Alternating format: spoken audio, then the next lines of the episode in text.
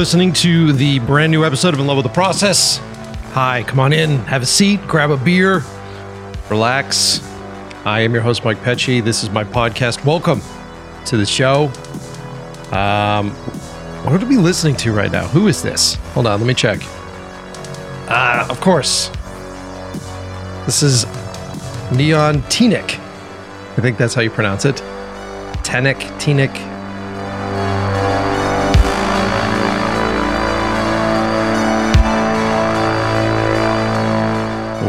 It's very nerdy synthwave, which I enjoy. Thank you for listening. Um, I am hanging out today with an old buddy of ours, a new transplant to Los Angeles. Mr. Ian Spencer is here today. Hello, Ian. Howdy. First thing you ever say on the podcast. I know. I don't know. So, um, if you guys don't know the history, you probably don't. I don't think I've talked about it on the show. Uh, Ian used to work with us back in Boston. How many years ago was that now? When did we first meet you? Uh, I think our our anniver- our six year anniversary was uh, February of this year. You think? I know. I mean, I checked the email timestamps. Allegedly. so Ian's been uh, hanging out with us for about six years now, and um, you originally were working for Gina, right? How did you get in the group? Uh, Gina found, or well, Gina and I found each other on Craigslist. Oh, super creepy. yeah. Uh, uh, the missed encounter section or whatever. I don't even remember. I mean, I think I was just looking for work in general. Uh, I was bartending at the time, and and uh, and I came across a a listing for I don't know photo assistant of of sorts, and uh, yeah, we we met up at like a tiny little coffee shop in Allston, Uh-huh. and uh, I don't know. I think I was the first person that she interviewed, and then immediately afterwards, she was like. I don't think I need to interview anyone else. I was like, I was like, ooh, perfect. It could have been that you were so amazing, or that Gina was just so lazy about interviewing And- people. yeah, I mean, I think the main qualification was that like this is not a job for someone who wants to get free photos of themselves. And I was like, well, I do have a face for radio, so And here you are. and here I am exactly, you know, using my my talents. Um, so yeah, excited to have you in space. Uh, we got a lot to talk about today. Um, Ian uh, just recently moved, so relocated across country. You drove across country from Boston to California. We'll get into that, and then um, uh, yeah, we'll just talk a little bit about this because I, I think some of the listeners will find your story interesting because you went from working with Gina and sort of doing the freelance thing to deciding that you wanted to get a full time gig. And then I think that whole story is fascinating for folks. Um, and um, then you just worked for me on the latest Bose House of Dragon thing. yes. Those of you that follow me on Instagram at Mike Pecci, follow the podcast at In Love with the Process Pod on Instagram. You guys saw that I was off the grid for about a week, got hired to do a really fun gig for Bose. And I'm going to get into the details of that too, because not only is it fun to go travel, we went down to San Diego.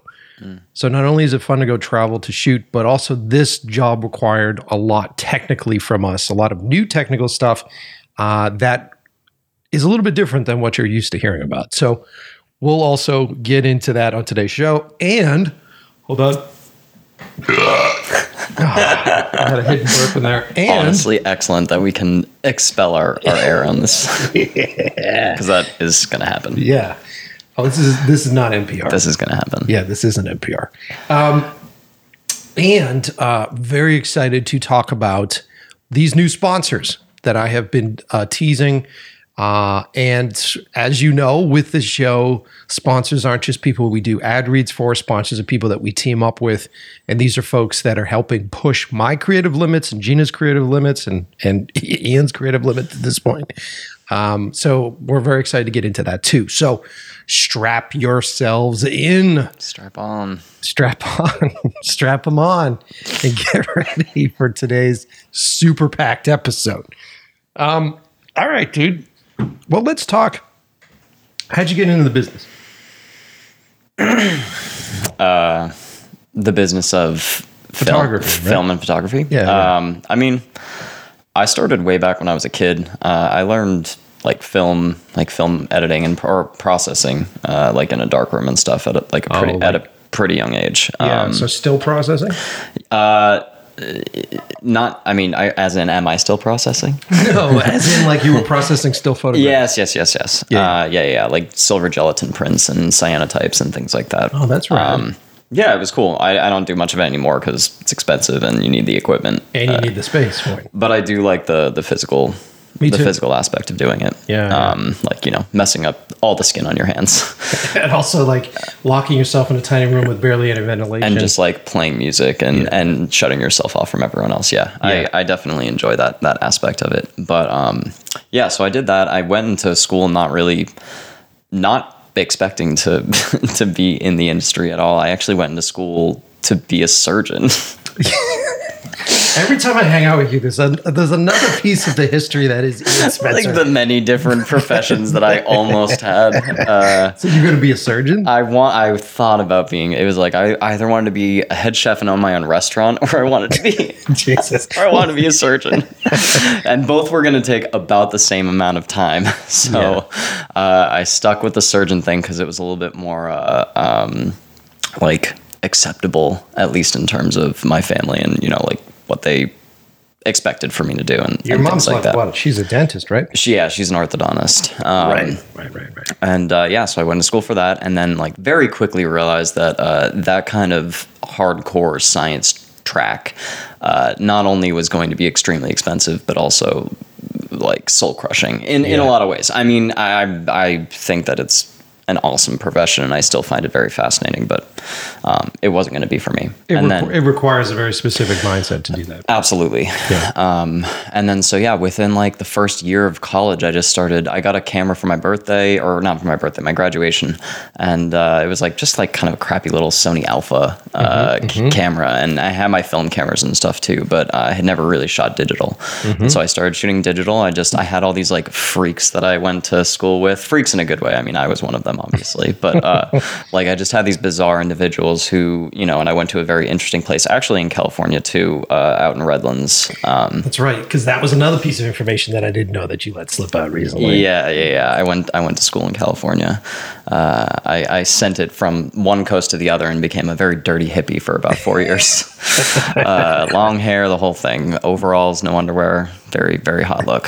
Uh, It smells hot too. yes, it was not good. Yeah. People did not want me to take my boots off. Um, but but yeah, so I just started taking pictures of friends and events and things like that, and then I started working for the paper at the at the school. Uh-huh. Um, Doing and then, what? Just taking photos of Yeah. different events for the paper? Yeah, yeah, yeah. yeah just uh, you know, like spots of people who were being interviewed and things like that. So you were like a little Jimmy Olsen or a little uh, Peter Parker. yes, I, yeah, I was a little Peter Parker, but without the uh, with the. I mean, I guess at that point he was also a scientist, but uh, he actually did something with it. Well, he also got bit by a spider, which gave him all the science powers. Uh, yeah, he he he really got a he got he got a good he got a good turtle uh, fate. Yeah, Um, sure, sure. And everybody around him dies and all that stuff. So yeah, it was really I sweet. mean, you know, he has to have some sort of character development. uh, but but yeah, so I did that. Uh, that was that, and then basically my sophomore junior year, I had to decide what it was that I was going to do um, because the program that I was in. Uh, uh, requires you to basically pick all of your classes for the remainder of your uh, uh, years at the at the school. Wow. In in advance, um, wow. yeah. So you basically like you you you contract it all out and because they have the syllabus and then you have to go before like a committee and then they approve whether or not your your uh your your uh trajectory is is acceptable or going to be good. Can, whoa, whoa, hold on. Can you imagine that in any other profession, any other business where they're like, okay, so we're going to lock you down for a four-year contract, but you need to sign up for everything. It- School's supposed to be about growth Mm-hmm. to a certain extent. So if you lock yourself into something like that, you could make adjustments. You just had to you had to petition to make the adjustments. But basically, like they, I mean, in a sense, I really liked it, and I think that uh, like education systems would be probably, or or the, at least the people coming out of them might have more um, specified skill sets if they weren't taking things that were complete. I think a well balanced or well varied uh, uh, breadth of work is is important, but I also think that if you're not specializing, it's going to be hard for people to like find what they're really really passionate about. Yeah, I mean, I'm true. I think it goes both ways. Um, it does. It does. You're talking to a guy who is very cynical in one way. on it. uh, right. That's why we get along. uh, but um, Yeah. But yeah. So basically, I had to decide what I wanted to do, and I was like, okay, well, I'll you know, I really like photography and film, so I'll do visual media, and then you know, like science is a good thing for me to not fall back on, but like. I always really liked knowing why things were the way that they were, and like in my own mind had kind of a National Ge. I told you that like National Geographic, like Oh, Planet right, Earth, like I just want to like sit in the in the Arctic like by myself for 20 hours at a time with like a cold cup of coffee and just like shoot a polar bear. I'd be fine with that. Yeah. Um, but basically, that's what I did. I combined visual media and science, and that was that. Is, long story short, that's how I got into uh, the quote unquote business. Business. And then and then within about a year after graduating college, uh, was trying to do that kind of stuff piecemeal, freelance, and then basically met Gina about a year, year and a half, two years after that. So Yeah. Yeah. Yeah. And then you worked with her. How long did you guys work together? I can't remember. uh, about a year. Yeah, it was about a year. Yeah. And you were helping her out in the beginning when she was uh, still doing like some fashion. Did you do fashion stuff with her back in Boston? Oh yeah, yeah, yeah. The the first thing I think like I met her, and then within like a week or two, she had that shoot at Yvonne's with uh with Kaylee and uh, Oh, yeah, yeah. and like the yeah the the whole thing, and they hadn't even opened yet. That restaurant hadn't even, I believe, like started yeah. to to function as a restaurant. They had just like finished building it or or instituting it, and it was very cool. Um, it was a very cool experience. Like you know, wig a wigger, or I don't know how I don't know what the A wigger. Let's wha- go with a wigger. had a very different yeah. connotation when I was a, a, kid. matron, a, ma- a matron of wigs. Yeah, Uh, she had a selection of wigs. Um, oh, I didn't even get that. uh, yeah, not great. Um, but uh, yeah, and then you know, stylist and an extra, extra. Or Jarvis was there. He was helping with Oh, with li- with lighting, and uh, yeah, it was just it was it was completely different than any production that I had you know initially come in contact with at that point. So That was cool. yeah, So she very cool. wowed you. Yes, very, very, very wowed, and then Mm-hmm. to you know see the the result of it afterwards, and then to continue doing shoots for for that year. That year, I feel like was like a a lot of stuff Yeah. uh, got put into that year. Yeah. uh, at least fashion editorially with her. Yeah, yeah, yeah. Um, Because she was trying to. It's tough to do it in a city like Boston where there really isn't a fashion industry there. Mm-hmm. it's very difficult. And so she was just trying to build her portfolio and was hustling pretty hard to do so. It was definitely the right time to, at least in terms of like magazine submissions, Yeah. uh, because there wasn't there wasn't this like platform. Uh, right now, there's one called Kavyar, which basically like encompasses a majority of the magazines that Gina got um, uh, accepted into at that time. But now there's like a digital platform where all of them are in the same place. I mean, Really? and yeah, now it's very now it's very much. li- I mean, like I don't want to. I don't want to shit on it, but like now it's very much like a money game. Like you pay you like every single one of those things. It's like you pay like there's different levels of what you can pay, and sometimes you have to pay just to submit. But then there's ones like oh like guaranteed publication you know within five days if you pay a hundred dollars or if you submit and you get accepted they will then send you uh, like a like a, a letter being like we love your set. This was so great. Uh, do you want the we'd love for you to be on the cover if you pay a hundred dollars. Yes. Scumbags. I, I actually I just had a set that was accepted into one of those and, and they and they said yes. And then they came back like a week later or two weeks later being like we love it. And I got excited at first and then like but we want you to pay more money to to be on the cover. Scumbags. And then and then they like didn't even put the right information in the email. They were like, "Oh, you have to have it in by August 28th." And they sent me this email on like May 15th or something like that. And and I was just like, "I'll just stick with the free submission that you said was good enough at the Scumbags, time." scumbags. yeah. Yeah, I mean, you realize what what's going on, right? Yeah. So print is dead. Mm-hmm. No, so they're not making their money on subscriptions or, or any of that stuff anymore. So now they're turning on the photographers. Now they're turning on the photographers to say, "Hey, we think that this is valuable for you to be on this cover for this magazine that fucking no one is subscribing to, Right. other than photographers and people." the people who are in it, who the people like they basically are just making like one-off copies. Like they're pay, you're paying the money for like the printing costs, Yes. and the person to you know format the magazine based on your work and stuff. But you know, for the most part, like you said, no one is going to like a newsstand to get that. Like no one is is fishing through the the the um, MagCloud uh, uh, compendium to be like, oh, this is the best version. The uh, uh, 25, 30 versions of one volume of a magazine. yeah. It's only the people who are involved with it or the Yeah. people who are actually in that magazine. So like, let's say that there's six to ten sets in each magazine, and each person had to pay hundred dollars. Like that's a thousand bucks right there. Yeah, it's uh, dude, it's scumbaggy because it, at that point, as a young photographer, you're trying to get published with the hopes that you're going to be seen by an editor, you're going to be seen by a creative director, mm-hmm. something like that. And most of the time, well, what used to be the case is that if you were published, that meant your work was great enough not only for a magazine to pay you for your work, mm. but it also established the fact that you also had the skills to go through the process of doing a shoot for a magazine, which meant you have the skills to work with a subject, model, whatever. You have the technical skills, which everybody that's listening as a photographer has been practicing at home and doing. But then you also have like the business skills to be able to interact and collaborate with the creative team, to be able to deliver things on time. All that stuff is the value that comes with being on a magazine. And so, like, if there's a creative director or someone that is hunting for that, they know right off the fucking bat mm-hmm. that you've been through the system. But now, if all you have to fucking do is do a shoot on your own, on your own accord, not really account for anything, not really be interacting with a creative team, and then paying them to have it on a magazine cover, the value of that has just plummeted. You know? It does almost nothing.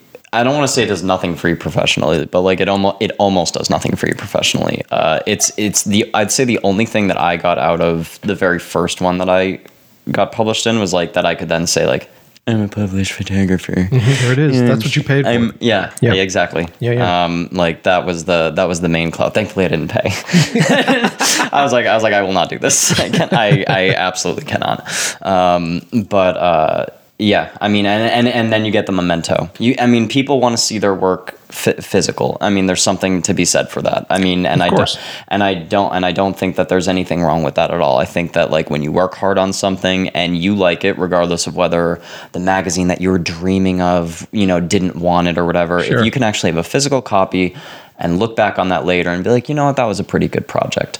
That's that's worth it in the end, I think. Um, but it also depends on what your intention was in the very beginning. Like, you know, like did you did you do this shoot so that you could just have like so that you could spend m- money on the shoot, money on the on the gas and the model and and all that stuff, and then pay the magazine pl- people to create the magazine for you? Like, you know, you, you're just hemorrhaging money at this point. At that point, you might as well just start your own publication. Exactly. And th- there's something fascinating about, um, you know, the way that uh, this business kind of preys on creatives. And I don't want to get too deep in this because I always feel like I'm running down this path, but it's very true. Like, whether there are these gear companies out there, even to a certain extent, uh, in the film business, uh, I even think that film festivals are preying upon uh, creatives to a certain extent because of how ridiculous the costs are when you are submitting these films. And if your film doesn't get in, then you don't get any sort of money back on this on the submission process,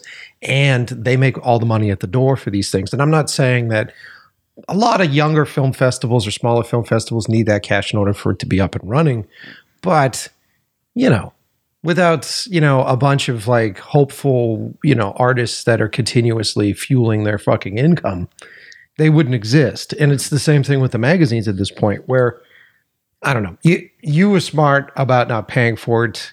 Um, I used to years ago do magazine work for the Boston Phoenix before they went under Oh yeah, that's right. and um, I used to get hired to do their covers. And the only real benefit of those for me, besides having the opportunity to work with like Kristen, who is the Yes. amazing um, creative director over there or art director, um, I learned how to work with her. I learned how to work on a deadline and I learned how to do that stuff. So creatively, that was really important for me. But as far as like work goes, I think I got one gig out of it, which was hired to shoot photos for the steampunk convention because I had done a steampunk cover. But that was really all that I got out of, if I remember correctly. Yeah, that was really all I got out of the Boston Phoenix. It was nice to have an image out on a magazine on a rag that everybody read. So like the general public would pick up a magazine and then write to me and go, "Hey, this is one of your covers," and that was cool. Right. Um, but you have to be real careful with it. Gina was smart because she did. I forget the magazine, but she did that B shoot for this magazine, and the magazine. I'm not going to out them, but they were kind of scumbaggy, and they really were hands off. They weren't really involved with anything. Uh, they weren't giving her a budget for anything, and so that night before, I've said this on the show. That night before, Gina was like, "I don't want to fucking do the shoot. Why would I do the shoot? I don't want to do the shoot." And I was like, well, we get nothing else going on. And originally they were going to do locations and the magazine was supposed to help them pay for all that.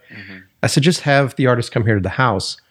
And the benefit of that was that the artist who was B. Miller uh, got to see how Gina worked and fell in love with Gina. And because of that shoot, uh, she hired Gina to in creatively direct and shoot everything for that campaign through the pandemic. So you don't really know. I just think that if you're if you're trying to get into this business as a still photographer right now, it's incredibly tough. it was tough when I was getting into this business, Yeah. but now like everybody's shifting because print is dead. Mm-hmm. So everybody's shifting to shooting video stuff. And if you've seen our work for Entertainment Weekly, and if you've seen the work It's all about that TikTok. all about that stuff. And you're seeing, Gina was laughing about it the other day. You're actually seeing a lot of the stuff that we sort of established we did Robert Pattinson stuff now becoming the norm for Vogue. That's all ever. That's all anyone wants. Yeah, When it's- that came the out, thing. like it's just everywhere. It's everywhere right It's now. everywhere.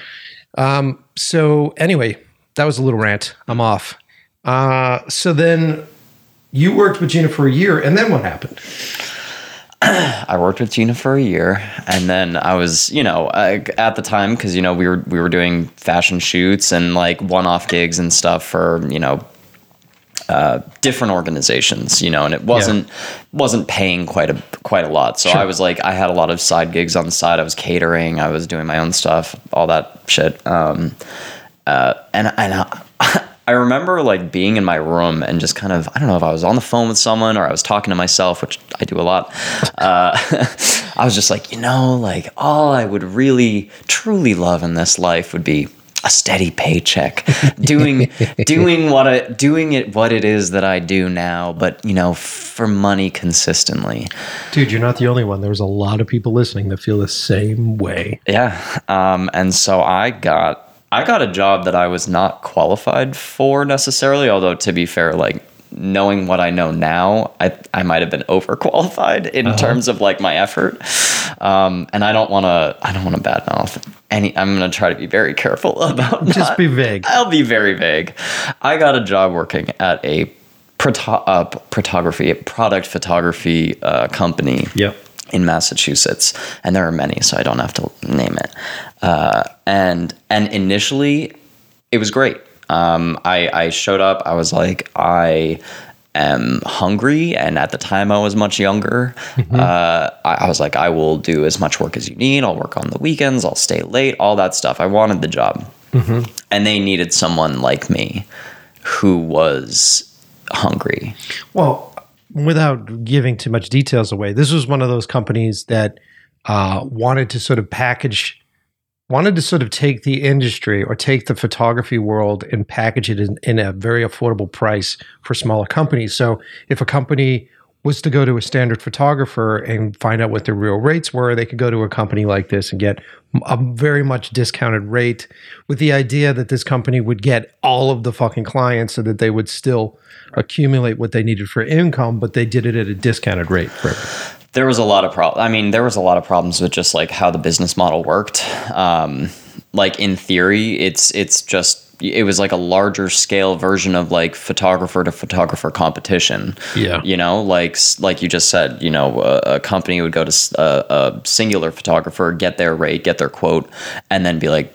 This is too much for what we need, you know, because a lot of times there was a lot. I mean, that was the main thing with the product photography uh, industry at the time was that like Amazon sales were booming and Yes. and and like online online um, consumership was was kind of like at its peak and it just was not stopping. It was just keep going higher and higher. So I got brought in with like all of these promises, all of the all of these promises that like it was a billion dollar industry and all that stuff and um you know that I was going to have all these opportunities to travel and grow and all that stuff, and and in a sense I did. You know, I did for a, a couple years. I'd say, I, and and the, the person who ran the company wasn't just like a bigwig. He was himself a photographer. Yeah. Um, you know, he had gone to school in in New York. I'm NYU maybe. I don't I don't remember. But anyways, uh, he, and he and he was good. He was good at what he did. He had a very technical knowledge, uh, and that was actually something that I was really severely lacking Yeah. uh, was was like studio technical experience and and to be quite honest like photoshop and editing like i had done it but i had never done it at such volume Yeah. um, and and so that's why I don't like even though the job itself after four or five years like completely destroyed me and I hated it by the end of it Were you there that long? I was there like almost five years. Yeah, I mean, I mean, like pandemic happened too in the middle, so like, and that was amazing. So that- I mean, the pandemic was terrible, of course. I Yeah, would yeah. never say anything differently, but at that time, having like been killing myself working, taking those few months off, kind of reminded. If anything, the pandemic is the reason why I'm here Yeah. now Yeah. in California was because I forgot what it was like to work on my own stuff and it was actually at, right after the pandemic that I did that first shoot that got published that I like you know Yeah. that I loved and threw all myself into and, and everything but anyways long story short uh, got the job learned technical lighting learned uh, editing and, and stuff like that but over the years the expectations were just too much um, Yeah. you know i was working 12 13 14 hours in an office not you know not like it's not like on set where you have a 16 hour day and you're moving and it's, it's exciting and you're doing different things like this was just like too much um, too much volume with not enough capability to to handle it But you're also on salary. true So yes you're okay. So he, let me interrupt you real quick. Please. This is something that I've talked about quite a few times, and you know that Gina actually went and took an office job for a period of time too. Rue La La. Yeah, it was rue la la. Yeah. And I tried to warn her against that, but she's like, I need to go d- experience this, and I've never had a nine to five, and I'm going to go do it. I think it's kind of good for a lot of freelancers to do that just to understand the hustle that are these big businesses. And the the big sales pitch for anybody that hires like an in-house uh, photographer, an in-house media producer, an in-house anybody, they've already existed. That company has either attempted to do it or understand what it's like to go hire a production company, understand what it's like to hire all these different people, and they see that as cost overhead that they don't want. Mm-hmm. And they hit this period of time where our industry was so saturated with people in this business looking for work that the clients were able to go, "How about I just hire you?" Mm-hmm. which is weird because they're coming at it from very much the corporate world side of things, where it's like, we'll give you a salary. You can come on, you'll get a salary, maybe you'll get benefits, you'll get a salary, and you'll have um, a check. You can rely on this check. You can actually, you know, the sales pitch is like, you can buy a home, you can go through this whole process and do this. What they either know or don't know is that in order to do these jobs, in order to turn these things around, in order to shoot this stuff, what we do, it requires a lot of fucking work. Yeah. And it requires a lot of extra work in late hours and all that sort of stuff. And so the young photographer goes, Well, it's reliable for me. They haven't had the experience and time understanding how fucking long. I mean, how long did I work on that fucking Bose edit? Oh my god. Can you imagine if that was my job? That was my job. Like I was locked in at a fucking salary and I was required to only sleep eight hours over the course of two days. So I think what happens is a lot of folks take these gigs because they end up in that same position that you were in, which is like, I would like to steady job. I would like to go through this.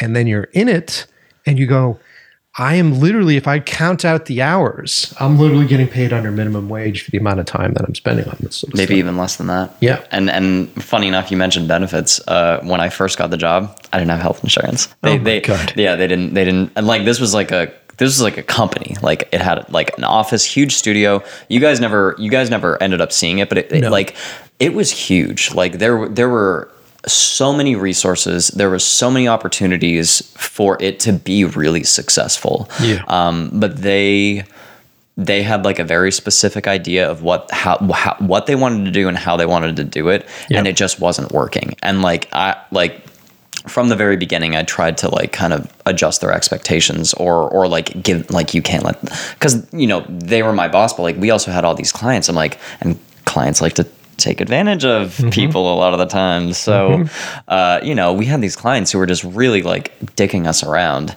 And i'm like this is a tiny client. Like you don't need to take this. And they're like, no, if we get a like they were so terrified of like a bad review or a bad cloud Yeah. or a bad idea.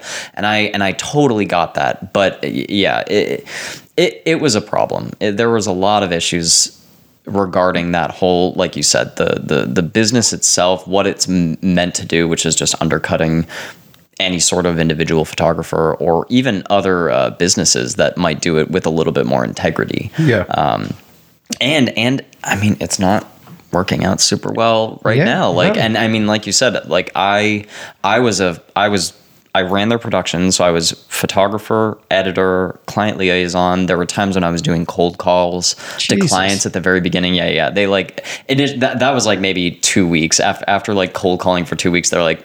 You can't be doing this. You have too much work to do elsewhere. and I was, I was like, you know, it, it was supposed to be a, a nine to five, but it was nine to six, and I would be there till like eleven thirty at night, 11:30, Yeah. 12, and I lived an hour away. So I was, I was not getting home till like one, 1.30 in the morning, and then I had to be back up in the morning for you know uh, I had to wake up at seven o'clock, seven thirty. So I was getting like five hours of sleep or less. Because when you get you know that's the problem with another problem with like the nine to five lifestyle is that you do it and then you get home and you want kind of your own time. You want Sure, you time right. You need your own relaxation time. So that that takes away your sleep time even more. So it's like, what do you value?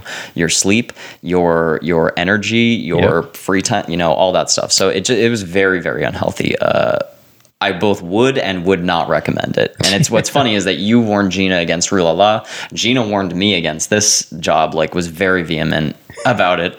Uh, uh, and was like, she's like, you're gonna hate this. You're not gonna like it. And I was like, I gotta do it. you took the gig. I was like- I was like, he's got to just go. He's got to do I it. I was like, I've got to do it. But I got, I got, I got trapped. I got trapped though. So I would say, like, to anyone listening, like, do it. Like, take that job. You know, take it, but do not stay there. Don't get trapped. Don't let yourself feel like like there's nothing like better for you or that you can't really do better or or that you know the comfort of having that that steady paycheck and that health insurance i mean everyone has different circumstances Was that how you got trapped there? Were all those things? I got trapped for a lot of different reasons. Um, it was that it was you know expenses it was like my family stuff stuff you know i was i was I, I grew up in massachusetts the business was in massachusetts i was close to my family my brother had just had a kid um, all that stuff but but in the end those were all just excuses because Yeah. i really want you know i wanted to come out here i wanted to leave Massachusetts in general. Um, and like I said, the real catalyst I would say was like the pandemic. I had planned to quit. I would. There was like an incident at work actually. you don't have to go into specifics. if There, there's not specific, but there was an incident where a cup was thrown through a wall, and and I might have been the recipient of that cup. oh my god! Uh, but the person says like, "Oh, I was trying to kill a fly." I was like, "I Oh, was the yeah. fly. I was the fly." wow. Um, and then I was like, I'm done. Wow. I'm done. Yeah, of And- course you are. Right. And, but then I wasn't. but then I stayed for another year, year and a half. Jesus, I know it was yeah. Was it, it? So if anything, you can go through like abuse at your jobs and still stay. Yeah. You know, even if it's bad, even if it's egregious. So like, respect to anyone out there who's doing what I did and still in it because I know it sucks, but get out of there. Well, As- dude, I mean, look, I, there's a sense of fear that everybody has. I mean, I had a sense of fear. I probably should have come out here. I'd say five five years prior to when I came out here. And, and it took a while for me to go through the process of getting out of my business, my toxic relationship, all that kind of stuff. It took a while for me to escape that. Um, so everybody feels that. And what it is, and it's like a theme that has existed this year on our show, it's imposter syndrome. It's the sense of like, I don't have enough experience, I don't have enough time, I don't I don't have these things. And I think that there are certain avenues out there that seem like um, I don't want to say an easier way out, but you look at something like you know a full time job and you go, well, I don't have to worry about money, so that's great. But essentially, those people are preying on your imposter syndrome to begin with. Mm-hmm. They're oh, like, yeah. well, you this guy obviously doesn't know how to price himself out correctly. And then they'll just fuel that, where it's like, no, no, no, what you're worth is what we're offering you.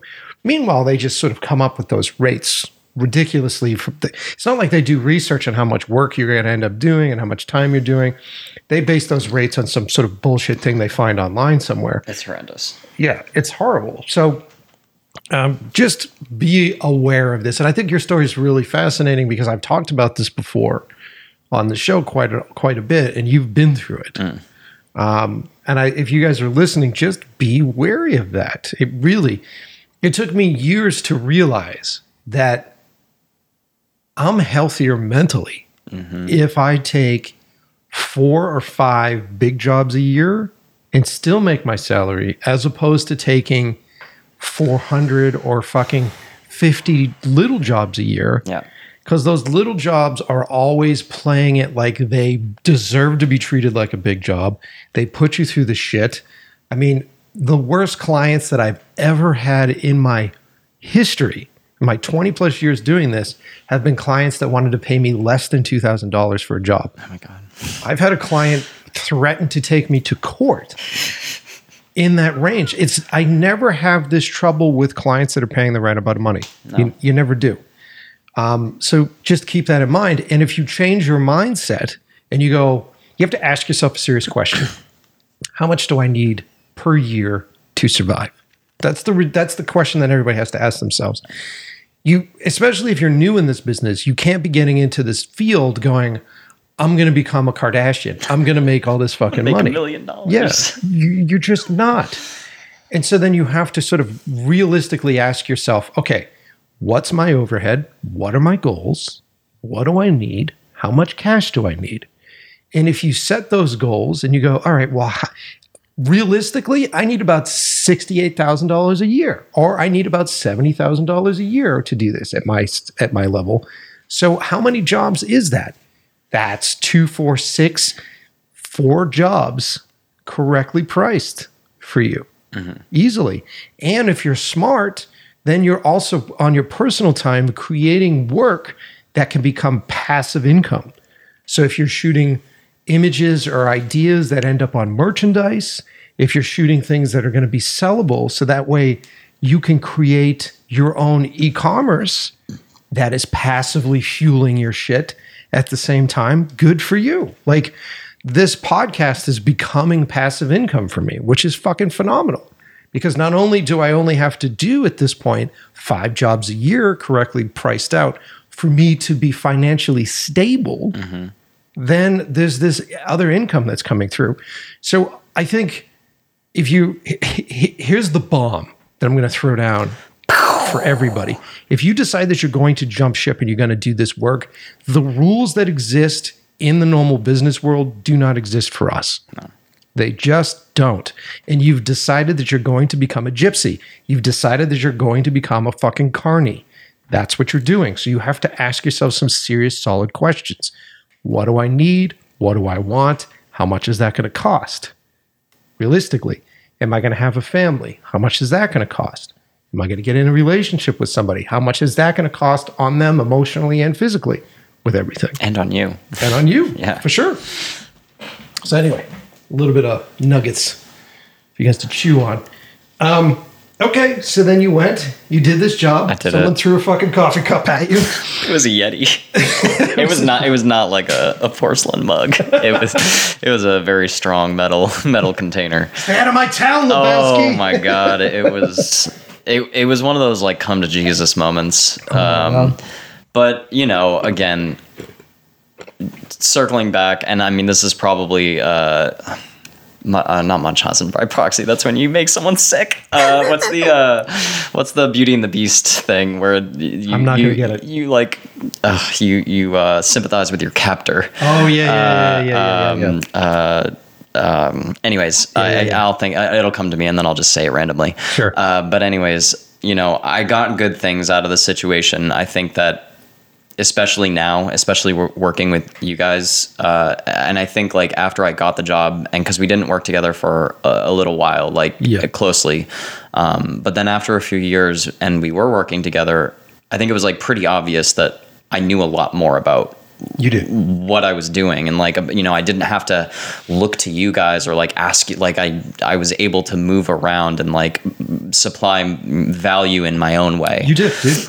Yeah, I mean, this Um, just on this last job. So we hired you uh, to be essentially a um, production coordinator, Mm. and your skills, obviously, on that gig, you were overly prepared. You were on top of everything.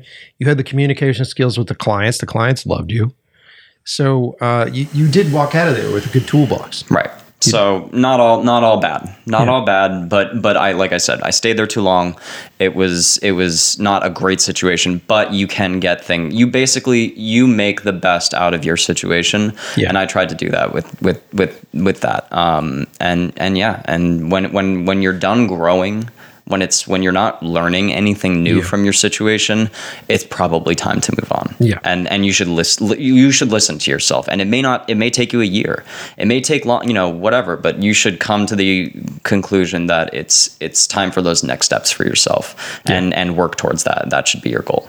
But Sometimes it just takes you a little while to get through the haze of it. and Totally and yeah, there's there's life shit, you know. They're like it's not easy to to to just pick up and leave like that. Some people can do it. I, I always hate those people that I see on on Instagram or on whatever. They're like, I came to California with nothing but three hundred dollars in my bank account and a dream. Yeah, I'm, yeah, I'm like, oh, you had three hundred dollars in your bank account. Well, you were fucking homeless for mm-hmm. or like or you poor- were yeah. just mooching off all your fucking friends. Right. You're that stinky guy that's on the fucking couch the whole oh time. God, I did do that for a while. though. not here. That was like ten years ago, but I wasn't. But yeah, that's I what that. But I That's cleaned. what that is. It's just like you're losing friends because they're like, how long is how long is Ian going to be on the fucking couch? Yeah, yeah, yeah. No, that's what that is. And if they're posting about it on Instagram, it's also bullshit. Oh my god, yeah, absolutely. I mean, also if you're if you're sleeping on someone's couch, make sure to make them food and pick up after yourself and take care of their plants and all that stuff. Don't Also, don't be selfish. don't be selfish. Yeah, don't be a, don't be a, kind- don't be a prick. That's kind of that's kind of the big thing. Also, don't be selfish.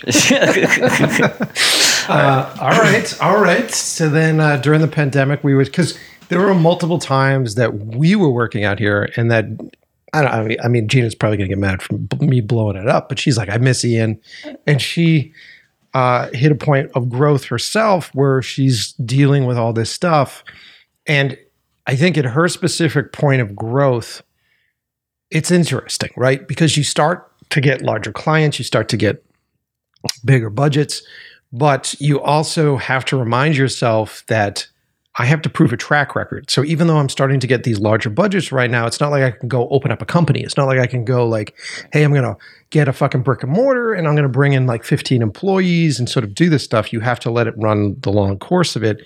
And so for her, she needs to work with people that are multi-talented, that have multiple skills, that have the ability to interact with clients, but also know how to pick up a camera, also know how to do all this stuff because there's a lot of hands that are moving and, and everything else. So uh, she kept for quite a t- while. She was like, "I wish Ian was going to be out here." So we were secretly every time you called us running a campaign to make you envious about not being out here in California. Uh, I, I remember one specific. I remember one specific conversation that we had during the. I think it was during the pandemic, or it was like because because Gina was working on B stuff. She had like live performances that Yeah. she was, d- d- you know, and she's like, I want you to come out and produce for it. Like, get out here, start working. And and I was like, you know, the thing with with gigs out here is that they happen in like five days. Yeah. you know, like you find out and then you have to do it.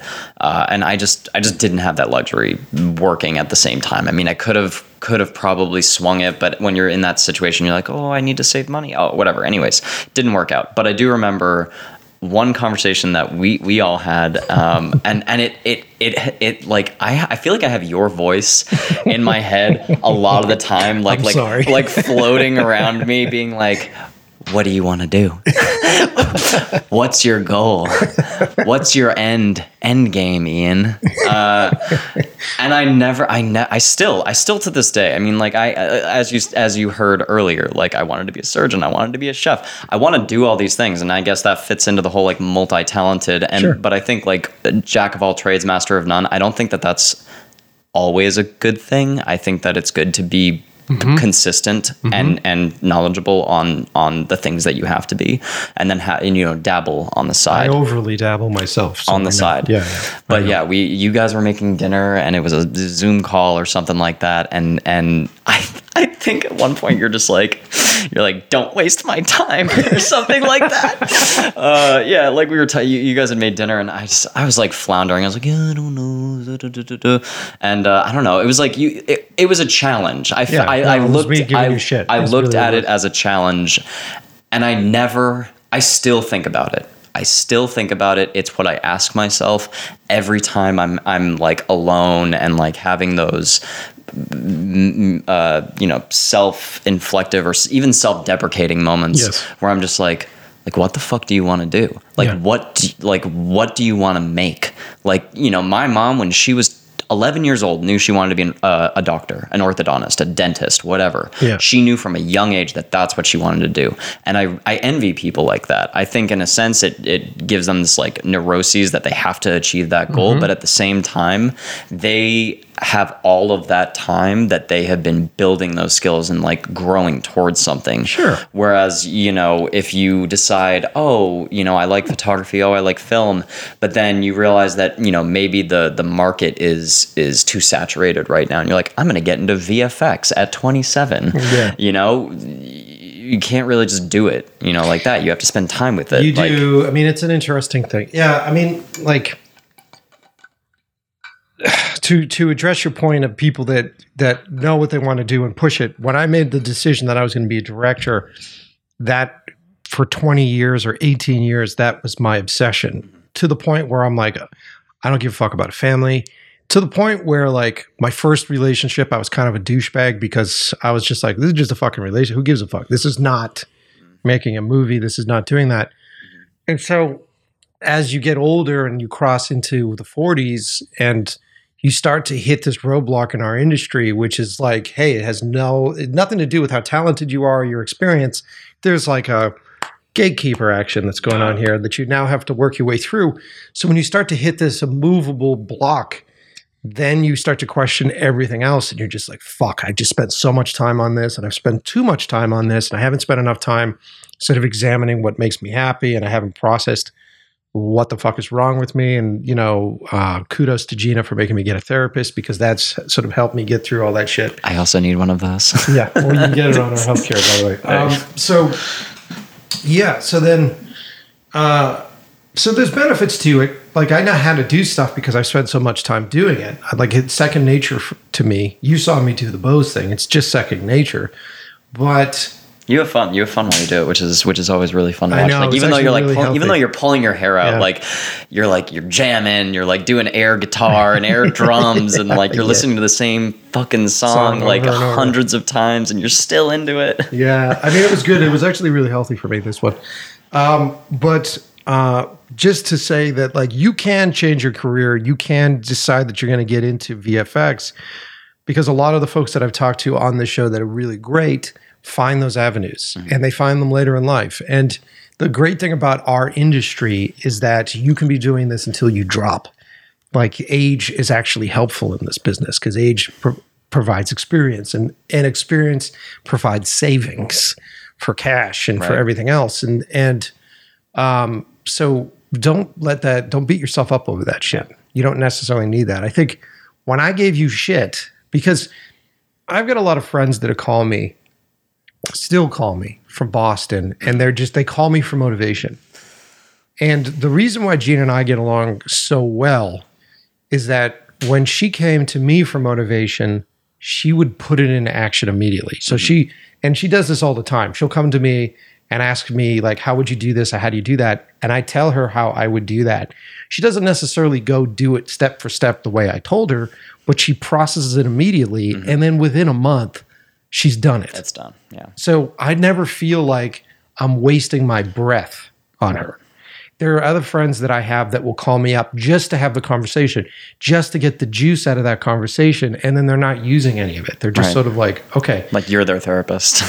So that's why when you were like, there hit a point where I'm like, what the fuck do you want? Ian? I know. You know what I mean? Like, I Your, like you. your your voice was my voice inside my own head. Yeah, I was like, "What the fuck are you doing? What the fuck do you want?" Like this, I'm hitting that. I'm hitting that point of like, I'm almost done talking to you about this Right. shit. Um, uh, And I and I didn't. I never. I I never brought it up again though. You didn't. Until, I You didn't. didn't. Didn't. After that moment, I was like, I was like, I well, I mean, and and I know you weren't saying it to be mean or anything like No. that, but I like, I was like, I am, I am fucking wasting his breath right now, like Yeah. because I have nothing to contribute to this conversation other than my own indecision. Yeah. and and and that's fair though. I mean, like people have that. Sure. But but you know, basically, and like I said, I still think about that. So I would say that that reaction that you gave me was exactly the right reaction. Yeah. Because it was like it's kind of like a shit or get off the pot moment. Yeah. You know, Yeah. like, do you want to do like even though you weren't asking me like to give you my ten year like what do you want to be in ten Yeah, I don't years give plan? fuck Right.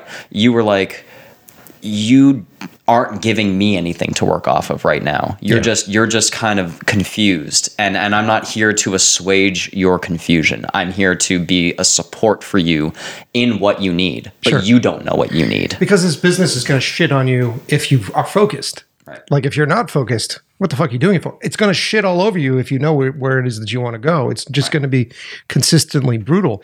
So you're just wasting your fucking time. And if if you want to live in this circle, and I, I have a lot of friends that do, have consistently lived in this circle, and they'll make like baby steps, or they'll throw a line out, just enough of a line to feel like they're connected to it, but they're not actually doing it. And I've been there personally too, where you get into funks and you're just like, what am I doing with my, you know, like, I get that.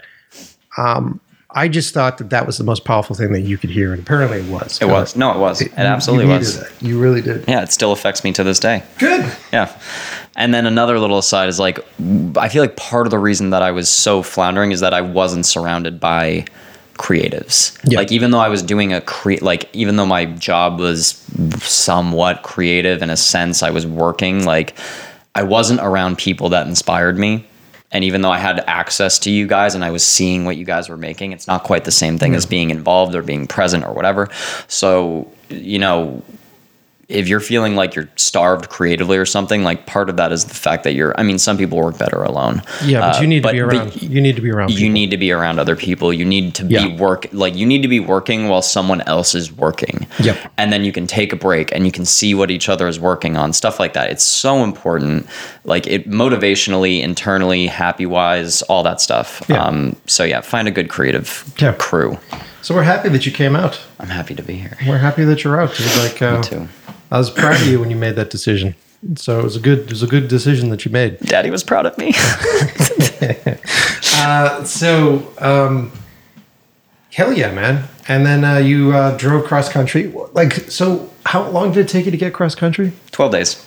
Okay, for those of you listening uh, that are new to the show, go back. I think it was like a couple years ago. Gina and I did an entire series on driving across the Yeah. and uh, you know, trying to book a house or book a place uh, out here. Uh, we were giving you as many tips as we, we possibly could. you didn't even have this pl- like the this house like you didn't even have this house like When we left. when you left No, we didn't. No. So what I did is I had seen, I flew out here. Okay. I got credit cards and used credit cards and productions for a while, which gave me free travel points. So I ended up flying out here a few weeks early for free, Sick. essentially. And I spent a week, seven days hunting through houses out here, never really knowing anything about the geography or where everything is. Uh, I looked at over 25 different homes or something like that. It was a ridiculous amount. yep Um, and most of the places out here sucked, like sucked. A lot of the places I was looking at were terrible. And um, I stumbled on this place. And when I stumbled in here, the landlord was super nice. He still is. He's a sweetheart. Um, but he was keeping his game open. He was like, I'm still looking at other places, people, other things. And so I tried my best. I tried my best. I stayed here with him. I talked. I filled out all the forums. And then I called his house. I talked to his wife. talked to his wife. She thought I was sweet, and she's like, ah. And so then he goes, I can't make a decision uh, in the next week because we're waiting on some stuff. And this was right when we were leaving because I just flew back home, packed our shit. So I went and I met with another place, and there was this other place that was in our same area, but uh, it wasn't optimal. It had like shaggy carpet. It was gross. It had carpets, and it had like tandem parking, which we now have, but it had like you can't be in a place with the carpets. G- with Gina? Oh, no, no, no. Uh, and so had all this shit, and they approved us. and so she approved us, and I was like, I don't want that house, but at least we have a house.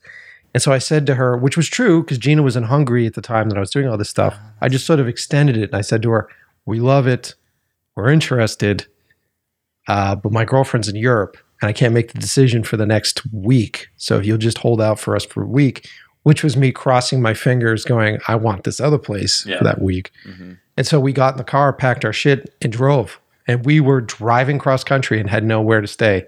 I put in this address into the GPS because I wanted to come here. Um, but we didn't find out until what, two days, three days on the road? Before you, oh, after you had left After we had left. It was three days on the road, and I got a call from this landlord, and he goes, Yeah, we'll take you. And I was like, Uh, Yes. I was gonna say that must have been such a celebration. I, if I had not, if I had not, I mean, the reason that it took me so long to get out here was that, and I mean, like hemorrhaging money. I ended up, I mean, and here's another uh, tip for people who are thinking to move across the country. Uh, it took me five months to find a solid living situation of like uh, you know Zillow, Craigslist, Facebook Marketplace, sending out Instagram uh, uh, stories asking people to, to to shop around, and I had like one person who I had one person who I was gonna live with who like that was a whole thing. Uh, she was she was involved in like multiple cults, the Oh cult, my the cult, God. multiple cults, the cult. Yeah, I, I- part of me wishes that you did, That I just had. so that we can experience the craziness. So- yeah, the cult of Eilish. oh my Um, god! And uh, but then I end up stumbling upon this really great place that I'm in right now, five minutes from Gina and Mike. I know, right, like right down the street. Down the street. Um, Yeah. But if I had started my road trip without knowing where I was going to live, I I'd feel like I wouldn't have been able to enjoy it. Like Oh, dude, it was there were there were enough like unknowns uh, before I got out here that if if yeah if if my living situation had not been secured, I feel like I would have I probably would have flown. I probably wouldn't have. Dude, it, it was it was insane for us because I had spent a year, broke up my old company, got out of a bad relationship, then had to get out of our house, had to clean our house back at home because my roommates were kind of trash. So I had to go through the process of cleaning that place out. The carpet beetles. Oh, and then the carpet beetle situation, and that was a fucking nightmare. And then I had to throw out all my shit because Gina was finding carpet beetles in it, and you know she's a little or you were giving it to me and I still have it. so, so like I'm so happy we drove because it was the ultimate reset. Mm-hmm. There was a point when we were getting on the highway in Watertown and getting on the Mass Pike and literally driving. This is the last memory I have of Boston. Driving down that exit and just looking in my rearview mirror going, you have cleaned your life. Like this trip is a reprogramming. Mm-hmm. And so it took us nine days to drive cross country. We stayed in a couple spots on the way. We had sold a lot of stuff. We had the money for it, so it was pretty comfortable. We had enough money um, to last, uh, I'd say, five months out here on rent. Yeah, you did a really good job selling all your shit before you left. Yeah, we sold with all our shit that we sold on OfferUp. We made like six, seven grand just selling that That's stuff. fucking nuts. And so then uh, we did the trip, and sure, the first couple days were stressful, but it, I was more worried about getting across country, and I knew that we had a place, and I knew that I had a pretty solid relationship with this guy here. Um, but once we got that call, it was like fucking celebration time. It really was, and um, we enjoyed it. Like the thing that was so fascinating about the move cross country for me and Gina, we were obviously very close prior to that, but when I had to break up the company, when we had to clean out the house, her and I were pretty much attached at the hip for about a year and a half before we left. And then we were attached to the hip when we came out here because we're our support cycle for this.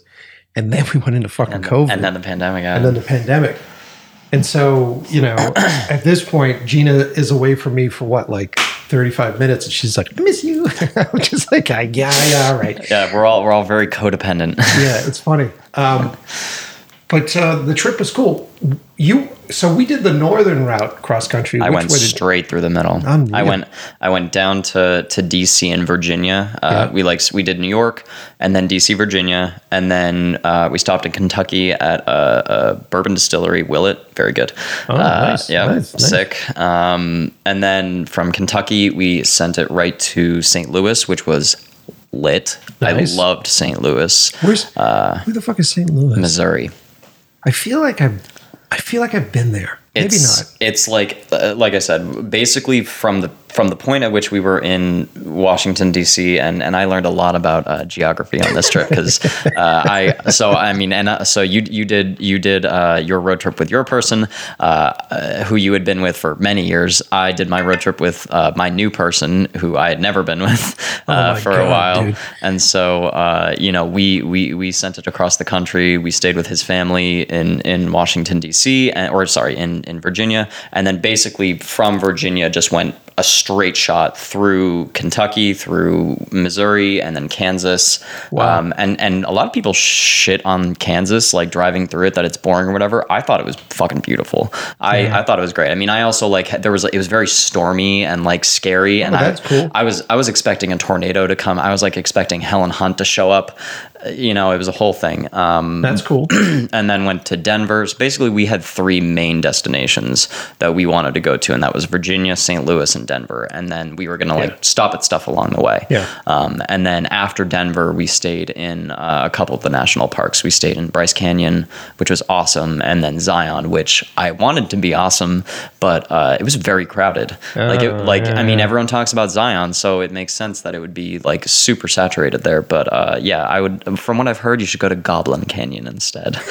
uh, but yeah, but but I'll definitely do some national park stuff if you can. Like, when are you going to get to see that? Yeah, those really kinds did. of things. We really didn't have time for. I mean, you know, we have a different different mentality. So we stayed in uh, Chicago because it's all booze and food. So we did Chicago. We wanted to do Chicago. upstate New York. We did um, Colorado.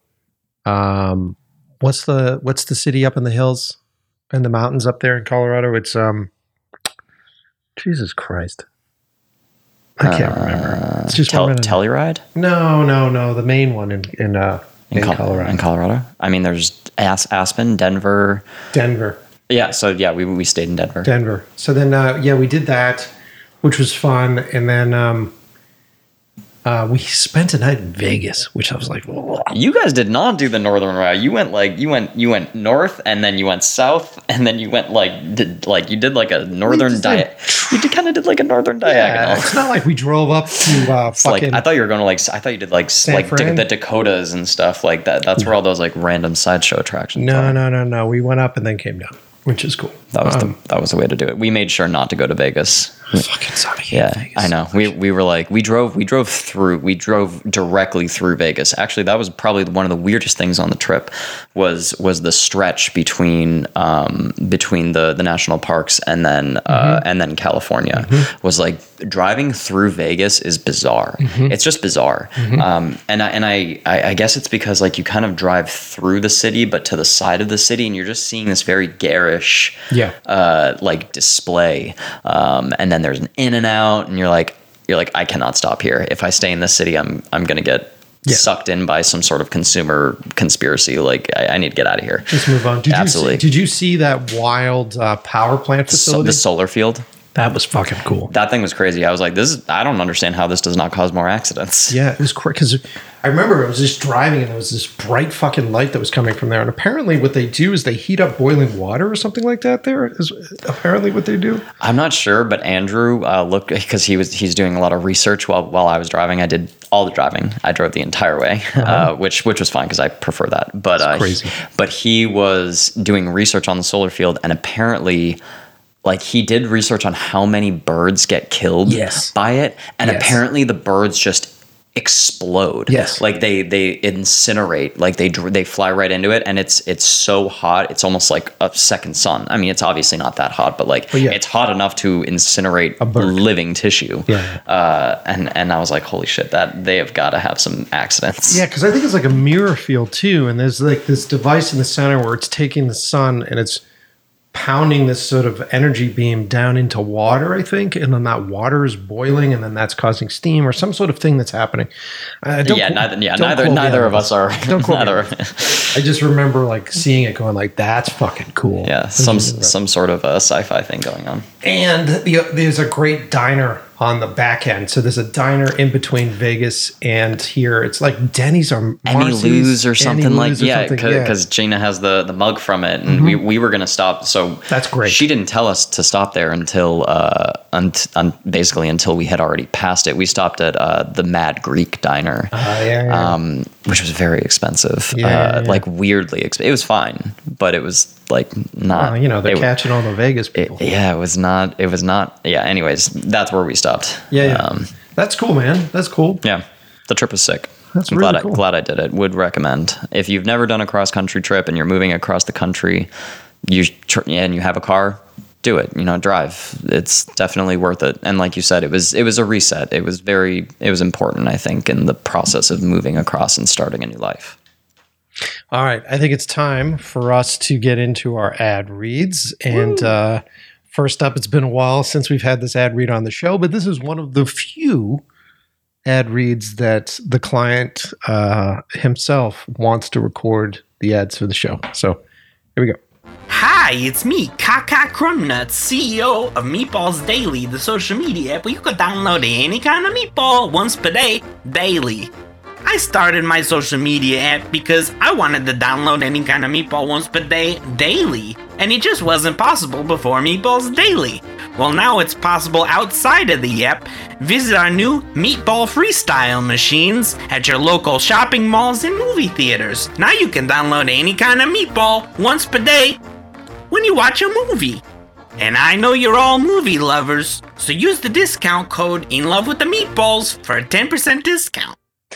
Yes, Meatballs Daily. It's been a while since we've had them on the show. I'm excited that they're back. Uh, eventually, I'm going to get the owner of Meatballs Daily on the show, and we're going to talk about his uh, his wild idea of creating an app in which you can download a meatball per day daily. So I'm excited to have him on the show. Uh, hopefully soon, we'll book him. I've just got a pretty intense schedule right now. yeah, you doing? Is this a joke? I, I, is this a joke? I don't know. Like I, I'm so I'm so confused by what I just heard, and then and then what you just said, and I want a meatball now. Like Dude, Silicon I, Valley changes the world. I man. want You can get meatballs. meatballs daily. I'll I- have to show you how to get the app. I want meatballs now. Yeah. yeah. Give me that meatball Yeah. daily. All right. Um, so very excited. Uh, you can talk with me through this because we have new sponsors on the show. Um, uh, Fujifilm is one of our new sponsors, which you've been able to use some of the Fuji cameras, which we'll get into in a second.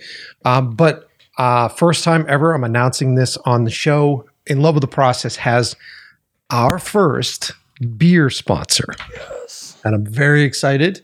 Uh, I've been wanting to get a beer sponsor for a while right now because, as you all know, bar safaris and everything else, I drink way too many beers. Um, and I'm excited to uh, team up with a company uh, whose beer I've been drinking for years and I love them. They're West Coast company. Uh, Bear Republic is our current sponsor. Have you ever had Bear Republic? I have, yeah. Yeah. I growl. Uh, I uh, That should I- be the ad read. Growl. growl. uh, yeah, I, I went I went to school in California, so I've been I've been having Bear Republic since I was a, a young lad, uh, younger lad. Uh, they're sick, and I, I haven't had. I mean, I'm now looking at a, a selection of their tall cans, which I, I all I had was the the Racer Five or the old school, Yes. like bottles. That was what we had in college and stuff. Yes, Racer 5 is how I got into these guys too. Very excited about them. And excuse me, the stuff that's really cool about, we're going to get into a bunch of these details. I'm going to give them just a slightly longer ad read sort of conversation right now because it's exciting. Like we're hanging out with uh, a company that makes amazing IPAs, a company that uh, does uh, very sort of small batch, short run stuff. And for those of you who are listening, uh, if you go to bearrepublic.com and you're the legal age to drink, by the way, this I know that there's a lot of young kids that listen to the show. You're not there yet. You're not there yet. You can't do this yet. Um, and I'm not telling you whether or not you should do this. I'm just saying that those of us who do do this, it's an exciting time to be a beer drinker. It has been an exciting time to be a beer drinker for years now. You love beer, right? I do. Yeah. Um, like I'd say like the beer boom in the last seven years has just been astronomical. Well, like, dude, did you like? Here's some stats that I just downloaded recently. Did you know that as of this year, there are 9,118 craft breweries in the in the United States? that I mean that doesn't surprise me honestly. like it's cra- it's crazy. I just I remember like back in the day like like what a microbrew was or a microbrewer and like oh we brew our own in house or something and like that was the pinnacle of like craft beer. Sure. Like you drank Heineken or Coors or Miller and stuff like that And when maybe you it were was like maybe it was like Sam Adams was in the Exactly. It was like, like the Sam higher echelon, like the upper tier, Right. and then all of a sudden these these I guess microbrews turned into actual breweries, and and now we have this like fantastic, amazing elixirs that we get to drink all the time. It's so cool. And the thing I really like about it more than anything is that they're just like small, oftentimes family run businesses, very small business oriented. Uh, people that get together with great ideas, and they're so hyper focused on the craft of brewing beer, and it's such an exciting thing. Like my favorite bar out here, we took you to it, um, is uh, Glendale Tap, and the reason why I love Glendale Tap is they have such a fucking huge selection of um, of beers and microbrews, and it just it elevates sort of the romance that I've always had with bars to me. And Gina gets pissed at me whenever I say this uh, because I, I'm not one of those guys that it's like I need to go get drunk this weekend. Like I've had a rough weekend. For me, it's always about the experience. It's about going to sort of like this romantic uh, place that. oh, If you notice in bars, they always have like beautiful tools, beautiful wood, like uh, really cool taps, and the science behind it all is really fun and interesting. And it's such a great social experience to be able to sit down with a friend or a stranger and try something new and taste something that's great. Um, and in our current world, in which there are so many microbrews out there, every experience can be different. Like you and I can literally go down to Glendale Tap today, and I could drink something that I've never had before Absolutely. and we I go there quite often. So it's very very exciting. And the reason why I love Bear Republic is that as a company, um, they believe in a lot of that stuff. Let me give you some of the history of these guys. Bear Republic Brewing Company was founded in 1995, so relatively young. Um, our original brewery is located just off the downtown square in what is that? Healdsburg, California. Um, it is where we created and sometimes stumbled upon some of our favorite beer recipes. Ricardo's Red Rocket Ale, Racer 5 IPA, which many of you know about, and many others began in that very brew house. Bear Republic loves to make a mark with their beers, but want to minimize their mark on the environment. If you go and check out their website, read about their sustainability efforts, which is admirable. Love that. Um, personally, for me, it's about two things flavor and can design. I hate to say it this way, I know. but I love the can designs. It's super cool. I actually like to know less about how the beer is made, and I like to really sort of fall into the marketing and the romance that goes with it. I really love, really enjoy that. Um, I know it may sound simple, but I love the artwork and attention to detail that goes into these beer cans in general, and I love what Bear Republic is doing with theirs. Um, I, I should get some of the people from their artwork department on the show and talk about that. I mean, the, like one right there, the the tarot series one is that's sick. Like that, and that that opens them up to like a whole a whole slew of different types of Yeah, of dude. marketing. And yeah, I love this shit. Even like a variety pack, I fucking love this stuff. Uh, as you start up your barbecue season, consider getting your hands on a specialty brew from Bear Republic. And they have made getting their beers very easy. You can visit their website, bearrepublic.com, and buy their seasonal brews in small batches off their website. They ship anywhere in California and if you're not in California, they will let you know uh, where you can get it locally. So they'll tell you about the retailers and the bars that you can find that stuff in. It's really cool. It's a great resource if you want to know more about their brews and their microbrews. I'm excited for their new West Coast IPA, uh, their Formula R and D series, and the ongoing Tarot series, which Ian just mentioned. Uh, I love limited batches. I'm sorry, I love limited batches, and when breweries take chances to try new flavors. So we have a discount code. So if you go to bearrepublic.com and use the discount code process15, this will get all of our listeners 15% off their entire online online store, both beer and merch. And I have lately been wearing my awesome Bear Republic trucker hat, which I really like Yes. a lot. You see me wearing this a lot. Um, but uh, like, if you check out their website here, let's go through. So let's say I wanted to pick up something. Oh, okay, like their double IPA. So I can add this to the cart. Uh, buying a beer directly is currently avail- only available in California, Nevada, Kentucky, and DC. Are you in another state? Use our beer finder to find where you can buy it online. Like what? Yeah. So you can That's get it from like Drizly or one of those other Yeah. They'll let you know where you can purchase this stuff. I've never heard of this before. A lot of that has to do with like post COVID or like pandemic stuff. The because the the breweries didn't have a way to get people into their uh, into their establishment. So almost all of I mean, at least this is what was going on in Massachusetts at the time. I'm not sure if it's the same in California, but I would imagine it would be. I feel like it might be. They they started to have to be able to ship, or they did local ship uh, local deliveries and stuff. So like now people can get their beer delivered to them. They don't. They don't have to. You don't even have to leave your ottoman, your lazy boy. You can sit right there and have a, a delicious Bear Republic. Well, get ready because you're going to hear me talking about these guys quite a bit. I think they're going to be uh, helping us out with one of our um, when I finally do the bar safari episode, which I think at this point to update you guys on what's going on. I've been wanting to do it with Rick and a bunch of other folks. Everybody's schedules are crazy. I'm going to be headed back to the East Coast at the back end of August, so I don't think the uh, unless I can cram it in in the next two weeks, I don't think it's going to happen until September. But we are doing a Bar Safari episode. It is going to be awesome. And Bear Republic is sponsoring that with us. Um, so, also, they have a bunch of really great merch on their website. Um, I just like the Bear Republic logo, which is essentially the uh, California bear, which is really cool. Um, and they also sent us the uh, pint glasses. Oh yeah, I love fucking pint glasses. I do too. Um, so all the stuff's here, really great merch. Like I said, head on over to bearrepublic.com and use our promo code process15. And a big shout out to our folks over at Bear Republic. Thank you for supporting and love with the process. And those of you who uh, love to hear from our sponsors, love our show, follow Bear Republic on Instagram, and that's just Bear Republic uh, and then just leave them a note and tell them that it's awesome to hear that they're sponsoring the show and you guys are excited about it. And if you guys are buying beers from them, uh, let me know what you like because uh, I work off of suggestions. So uh, we'll try beers on the show. It's going to be fun. It's going to be a fun couple months with these guys. So very excited, everybody. Make beer, not bombs. Yeah, fuck yeah. Uh, all right, so Fuji, Fuji Film.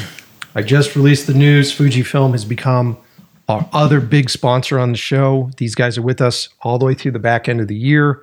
Um, they sent us two cameras, which I'm very excited about. Um, they're also financially sponsoring the show, which is super cool. And I'm working closely with Fujifilm to help out young photographers, young filmmakers. So this is going to be a relationship that lasts for a while.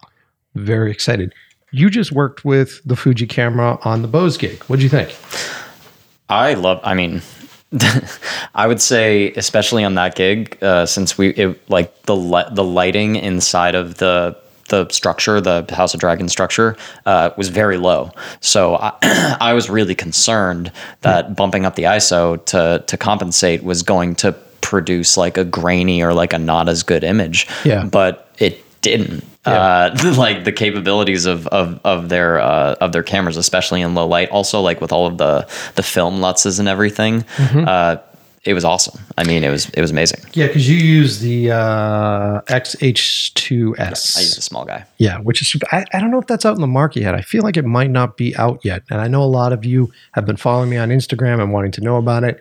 It is fucking cool. It is very cool. It's a really cool camera. Not only is it great because of the LUTs for the photography bit, like as a photographer, I feel like it's a really cool second camera. I feel like it's a great hip mm-hmm. shooter. Like if you're out there doing street work, or maybe if you're doing a larger production or shoot, and you're using like the medium format rig, and you need to sort of break away in the interim and go shoot talent really quick. It's a great camera for that. Um, and I really like using the LUTs in it. I really do Yeah. because it kind of like sandwiches you into a specific look and it makes you be creative in those looks. Um, I'm a big fan of that. And um, the video aspect of it is fucking fantastic. I was super surprised by it. Um, I'm not going to talk about it on this episode. I'm going to do a whole show because I just uh, started to record this piece with food um, that I'll release maybe when I do the Patreon, actually. Um, so very excited about the video aspect of it. But then you and Gina were using The medium format. the medium format. I always forget the numbers on it. That's the 100, I think. 100S, right? The GFX 100S. Uh, you just shot with it yesterday. How was it?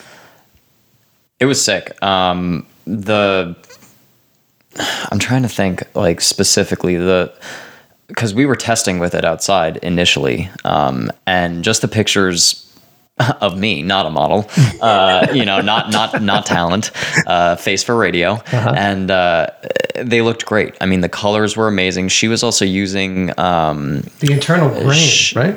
Right. So she was yes. So she was using the the added grain. Uh, so we were taking like uh, we were taking tests between weak grain, strong grain, and like large and small files. Um, and then the, we we ended up going with the strong grain large file Yeah. uh, to to put it in there. And you know it was baking it into the into the JPEGs. Yeah. Um, but yeah, it it it gave the photos that because we were we were shooting also for a job yesterday, so and and that was a requirement of the job, so we were testing it ahead of time.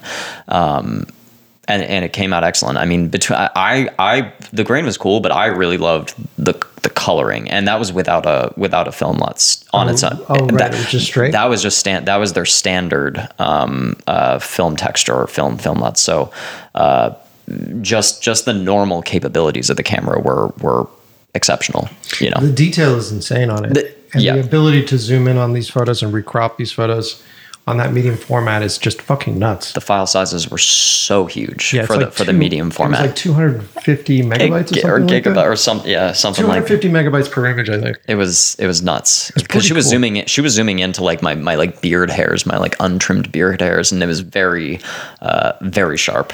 Yeah. very very sharp. Yeah, and Gina likes it. Um, I think the thing that's very appealing about Fuji film in general is that um, they have a great grasp on uh, creating a look for artists. And whenever I think of Fuji film, I always think of my days back shooting film and getting Fuji and shooting Fuji and the very specific look that it had. Because at that time, I was either buying Kodak or I was buying Fuji, and Fuji just had such a tastier color palette for me. Kodak just felt like Kodak felt like the type of film that you'd shoot and develop at CVS. Right. You know what I mean? Like absolutely. that's that's like a disposable camera. Yeah. almost. Fuji just felt a little bit bigger and better. And when I talked to Victor from Fuji, I was talking to him a bit about that. I was like, there's sort of this prestige, there's this, there's this, uh, I want to say mythos that comes with Fuji that I really like. And we talked in detail about, um, you know, how everybody has the ability to take decent photos with their iPhone right now. And we just ended up buying the the most recent iPhone, which we'll get into after the ad reads uh, for this last production.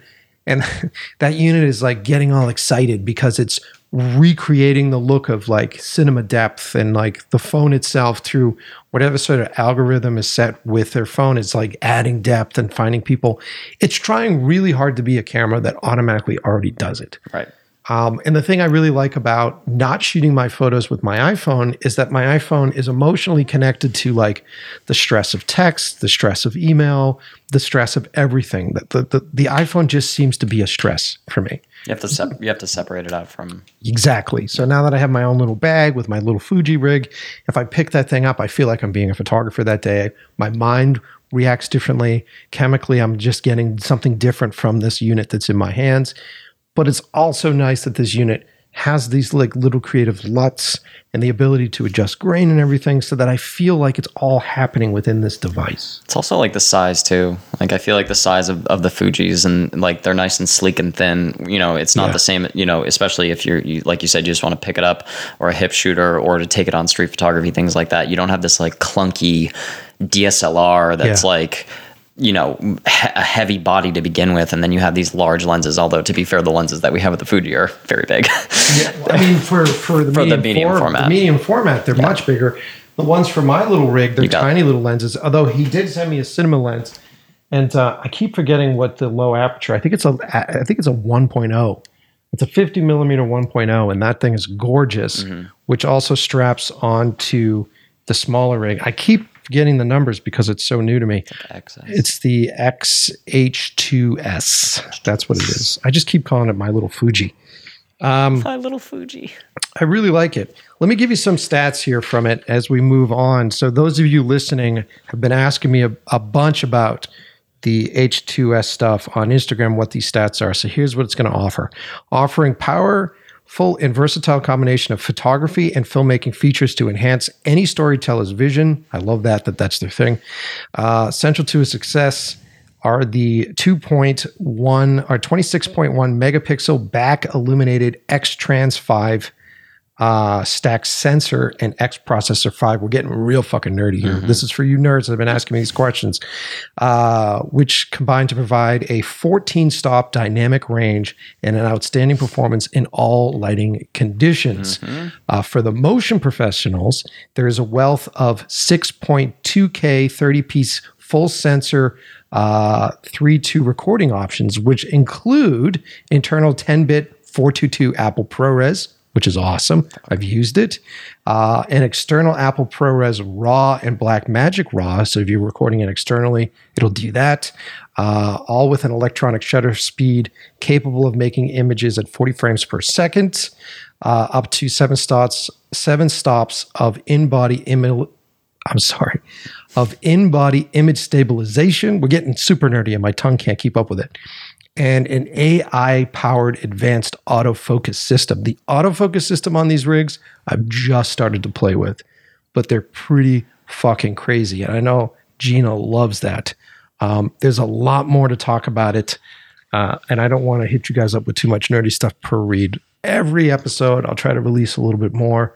I'm super excited to have Fuji on board, and I love uh, Fuji's philosophy on supporting artists um, and uh, can't.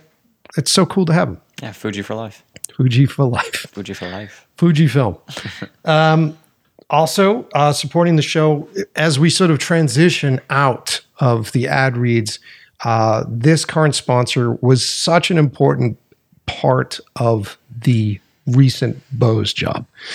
So we got hired. I got hired um, by Bose to do a what they were calling a social media campaign. And so Bose has just recently teamed up with HBO and House of the Dragon, and they were doing an installation at Comic Con, uh, in which there was sort of like, I think the best way to describe it, is almost like a haunted house experience, but it was like a dragon's lair kind of thing. It was something. It was like if you went to Universal Studios and you did one of those like walkthroughs or like the Yes. House of Horror or something. Yeah, like you said.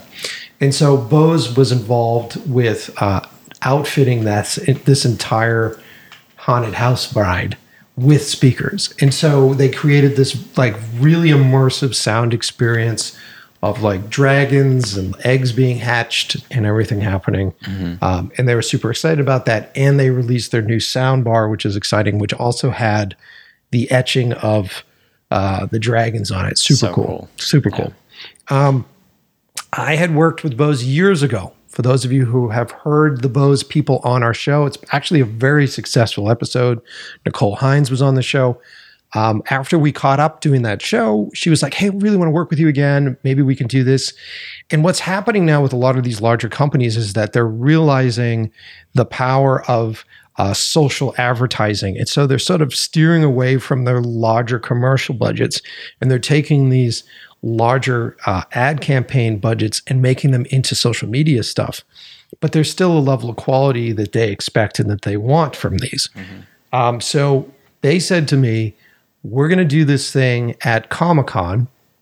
We would like you to come and shoot it. I think in their brief, it actually underlined that they they wanted it shot with iPhones and it was not to be cinematic was their underline that they didn't want that which I thought was completely ironic because I'm sitting on all this amazing gear here in the house and suddenly it's like oh shit well we now have to buy the most recent iPhones.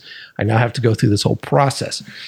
Um so the thing that uh, oh Gina just came in super loud and she's walking all over the place. Uh Jesus, Gene. so the thing that was interesting, and I think the reason why I got the job was that I think, and this is something that's interesting for a lot of you listening. Whenever you get bids like this, our go to, because it, it usually comes in really last minute. And the go to before we can actually process creatively what needs to be done is that we always lean on equipment. So we're always like, we'll shoot this with the best looking gear, we'll get Arri Alexas, we'll do this really cool thing, and it'll be great. Well, the current thought process now is we don't want to do that. And what the clients are thinking is that it's going to save them a lot more money. So there's a couple things that we can address here. One, what got me the job was that I was able to say to them instantly, it's all about the vibe and the tone that we're setting with this campaign. 100%. So it doesn't matter what we're shooting that with, doesn't matter what camera we're using for that. Vibe and tone still requires a certain amount of work, still requires a certain amount of energy. So what I said to them, because they were very interested in the work that Gina and I had done for like Robert Pattinson, for the GQ thing and everything else. And I said, what's important here is the music.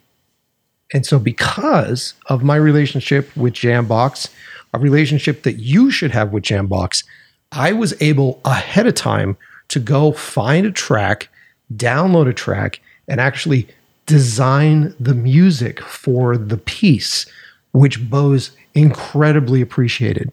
Because not only is it setting the tone for what the piece was going to be and showing them what my director's vision was, which alludes to how I would cut it because of the pacing of that piece, but also gives us a very important structure to shoot for. Because the way this worked, we had to go to San Diego, um, go through the day before, go through this quote unquote ride on our own a couple of times with some influencers that we were working with uh, and try to get as much coverage as possible. But then for the B roll shots, I had to send both Ian and Gina through this ride multiple times to get me inserts of dragon eggs and fire and everything else. And so the point is, is that we didn't have absolute control over this environment. So having the structure, having a shot list based upon the music that I had built for this thing made Bose incredibly comfortable, made the producers incredibly comfortable, frankly, made me incredibly comfortable because now I'm not worried about working with iPhones. Now I'm not worried about working with these different elements. I know what we need. I have a plan to do it. And this is all because of Jambox. I say this all the time on our show. Right now, go to jambox.io and just listen to their music. It's amazing. This was the track that we used for our show. What was it called? It was called um, Black Shield. Um, super amazing track. I'll play it for you right now. This was the one that we used for Bose.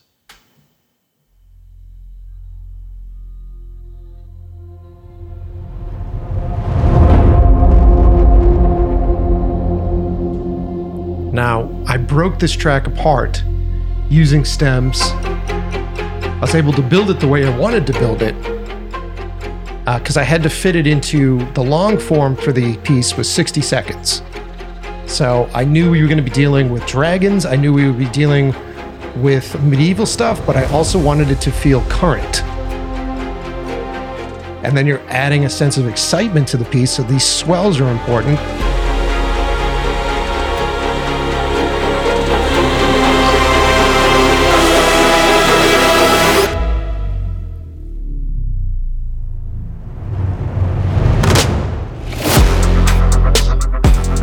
Having this sort of trap beat um, enables me to do like speed ramps and then picture in picture windows. Now, this is the long version of the song.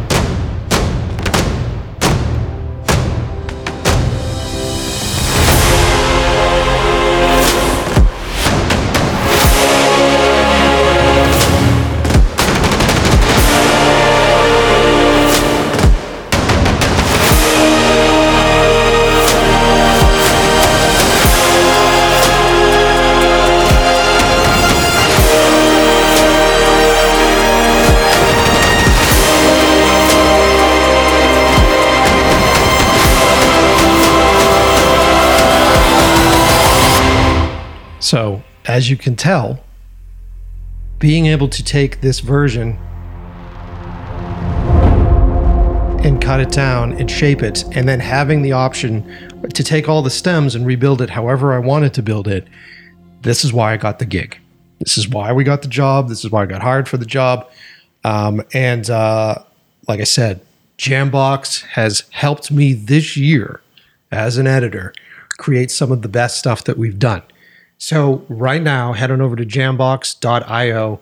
Check it out. I am part of their unlimited commercial plan. So that plan covered me doing social media work for Bose for HBO, uh, which is great. Uh, and that only costs $19.99 a month. And there's a seven day free trial with that. If you're doing um, podcasts, if you're doing uh, YouTube channel stuff, and uh, there's a lot of you out there who need to up your game on your music. I'm just going to be honest with you. I've heard some of your shows, and they, the music. It's like, what did you hire a guy with a monkey on the street and a fucking like, what the fuck? Get get go to Jambox, nine ninety nine a month, thirty day free trial for that. Um, and if you're a student, it's only six bucks a month, and that gives you access to everything in the unlimited commercial. And the unlimited commercial, the reason why I got it not only because I was working with commercial clients and I'm getting paid, uh, but also uh, it gives you access to their sound effects and all their stems. Because in that piece, I was also working sound effects and everything else into the final uh, design of it. If you guys want to see the final Bose House of Dragon piece, uh, go to my Instagram account at Mike Pecci or go to the Bose Instagram account. Um, and they're not a sponsor of the show. Um, and um, check it out. And you guys will see the craziness that we created over the course of the week. Um, I was proud of you on that gig, man. You came right on and you like I think the power that you had, Ian, on that gig was that you instantly connected with the clients. They really liked you.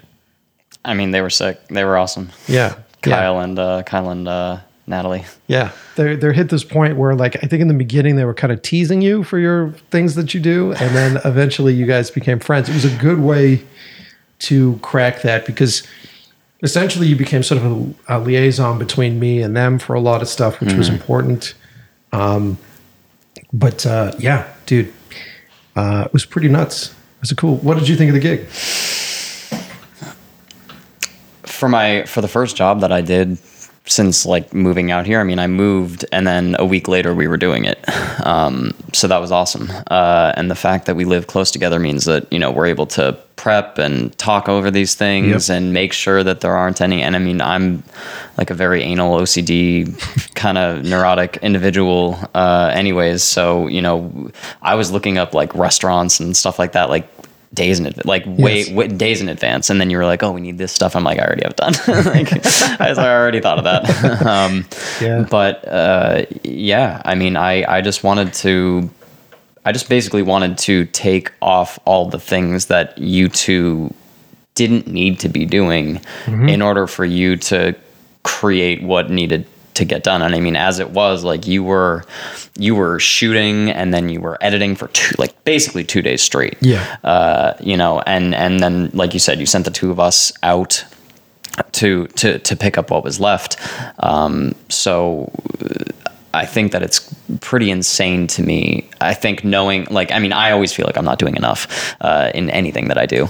But uh, You did great. But but to be fair, like, regardless of what it is that I did or didn't do, that was all stuff that you would have had to have done yourself. Yes. In addition to all of the other responsibilities that you had uh, for deliverables and for you know uh, like you said uh, interacting with the clients and stuff so if, if there wasn't someone to kind of not buffer but like to kind of offset some of that attention you would have probably not had as as fluid of a time getting through what you needed to get through No, no, not at all, dude. Not at all. And I think that I think that's the power of uh, you having worked with Gina, you having gone and d- doing done your corporate gig, and so you had this understanding of like how we work, but also an understanding of how to interact with clients. And you did a really good job making those things mix.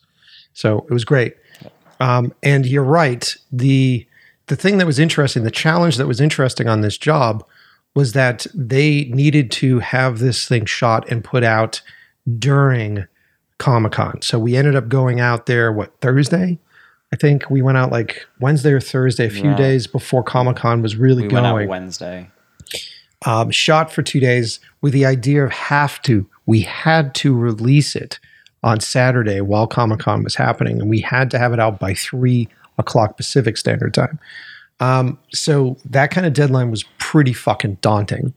Um, and luckily, because of Charlie, uh, Charlie from uh, over at Frame.io, listened to uh, my episode with Charlie Anderson. We talk about some of the new Frame.io stuff. And when we went to Cinegear this year, Charlie showed us Frame.io's new uh, uploading stuff, which is really cool. So what we ended up doing was installing Frame.io on our phones.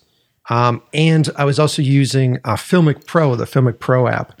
In the Filmic Pro app, as you shoot, you can directly upload to Frame.io. So uh, right as you hit stop on your record, it'll immediately upload it right to Frame.io server, which then downloads it directly into my Premiere thing. So hold on a sec. Gina, you're staring at us like a creep. What do you need? What's that? Unreal.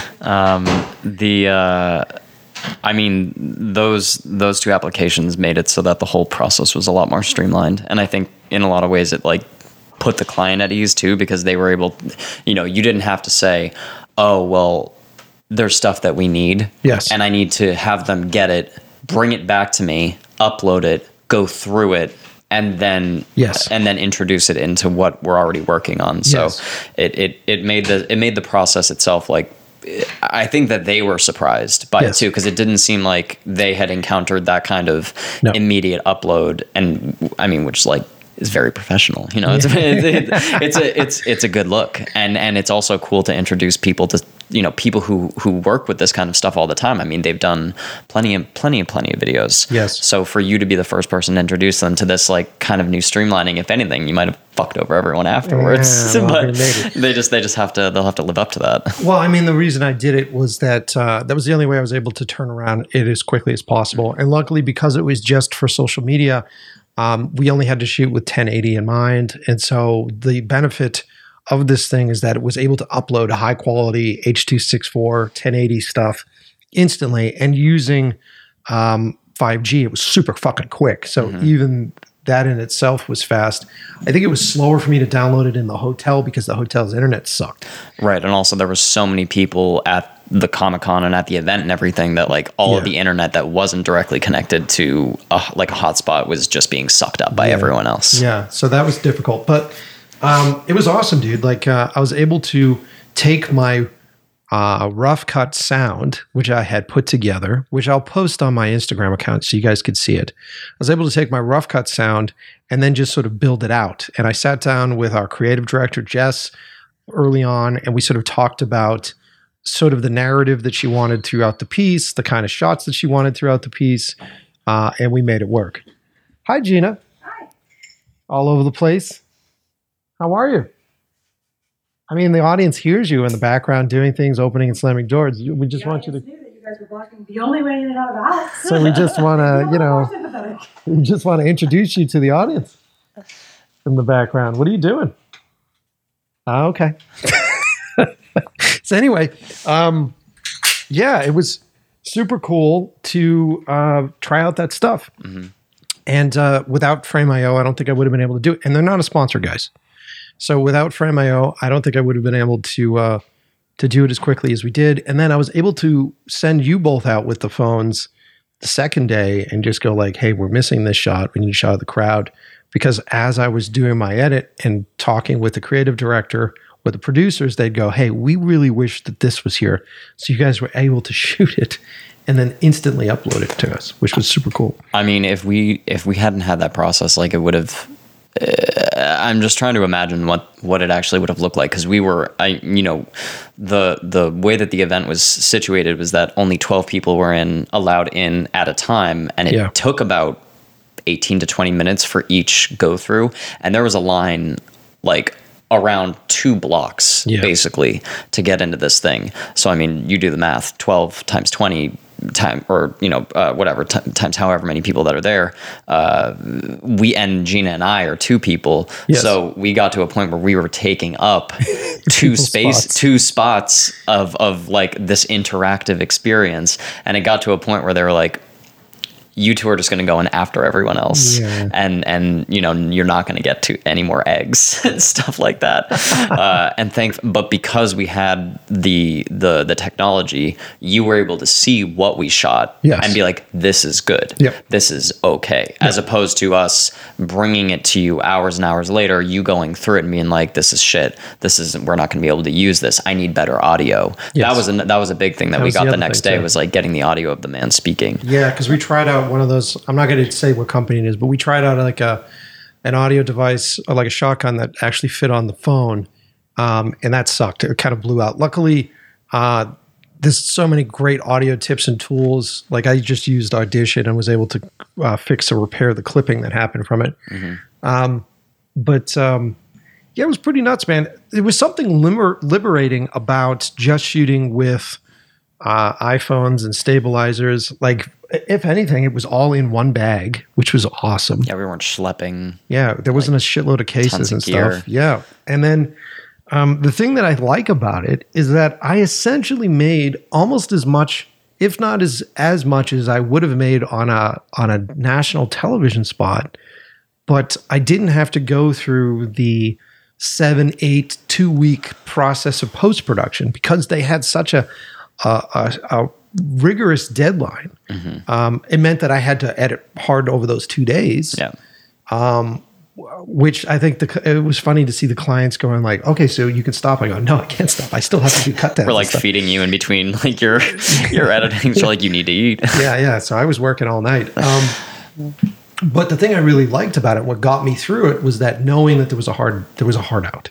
And there was a hard deadline, and everybody knew that there was a hard deadline. So when we got feedback from the clients, we got notes from the clients, they knew that there was a deadline, and um, it was great.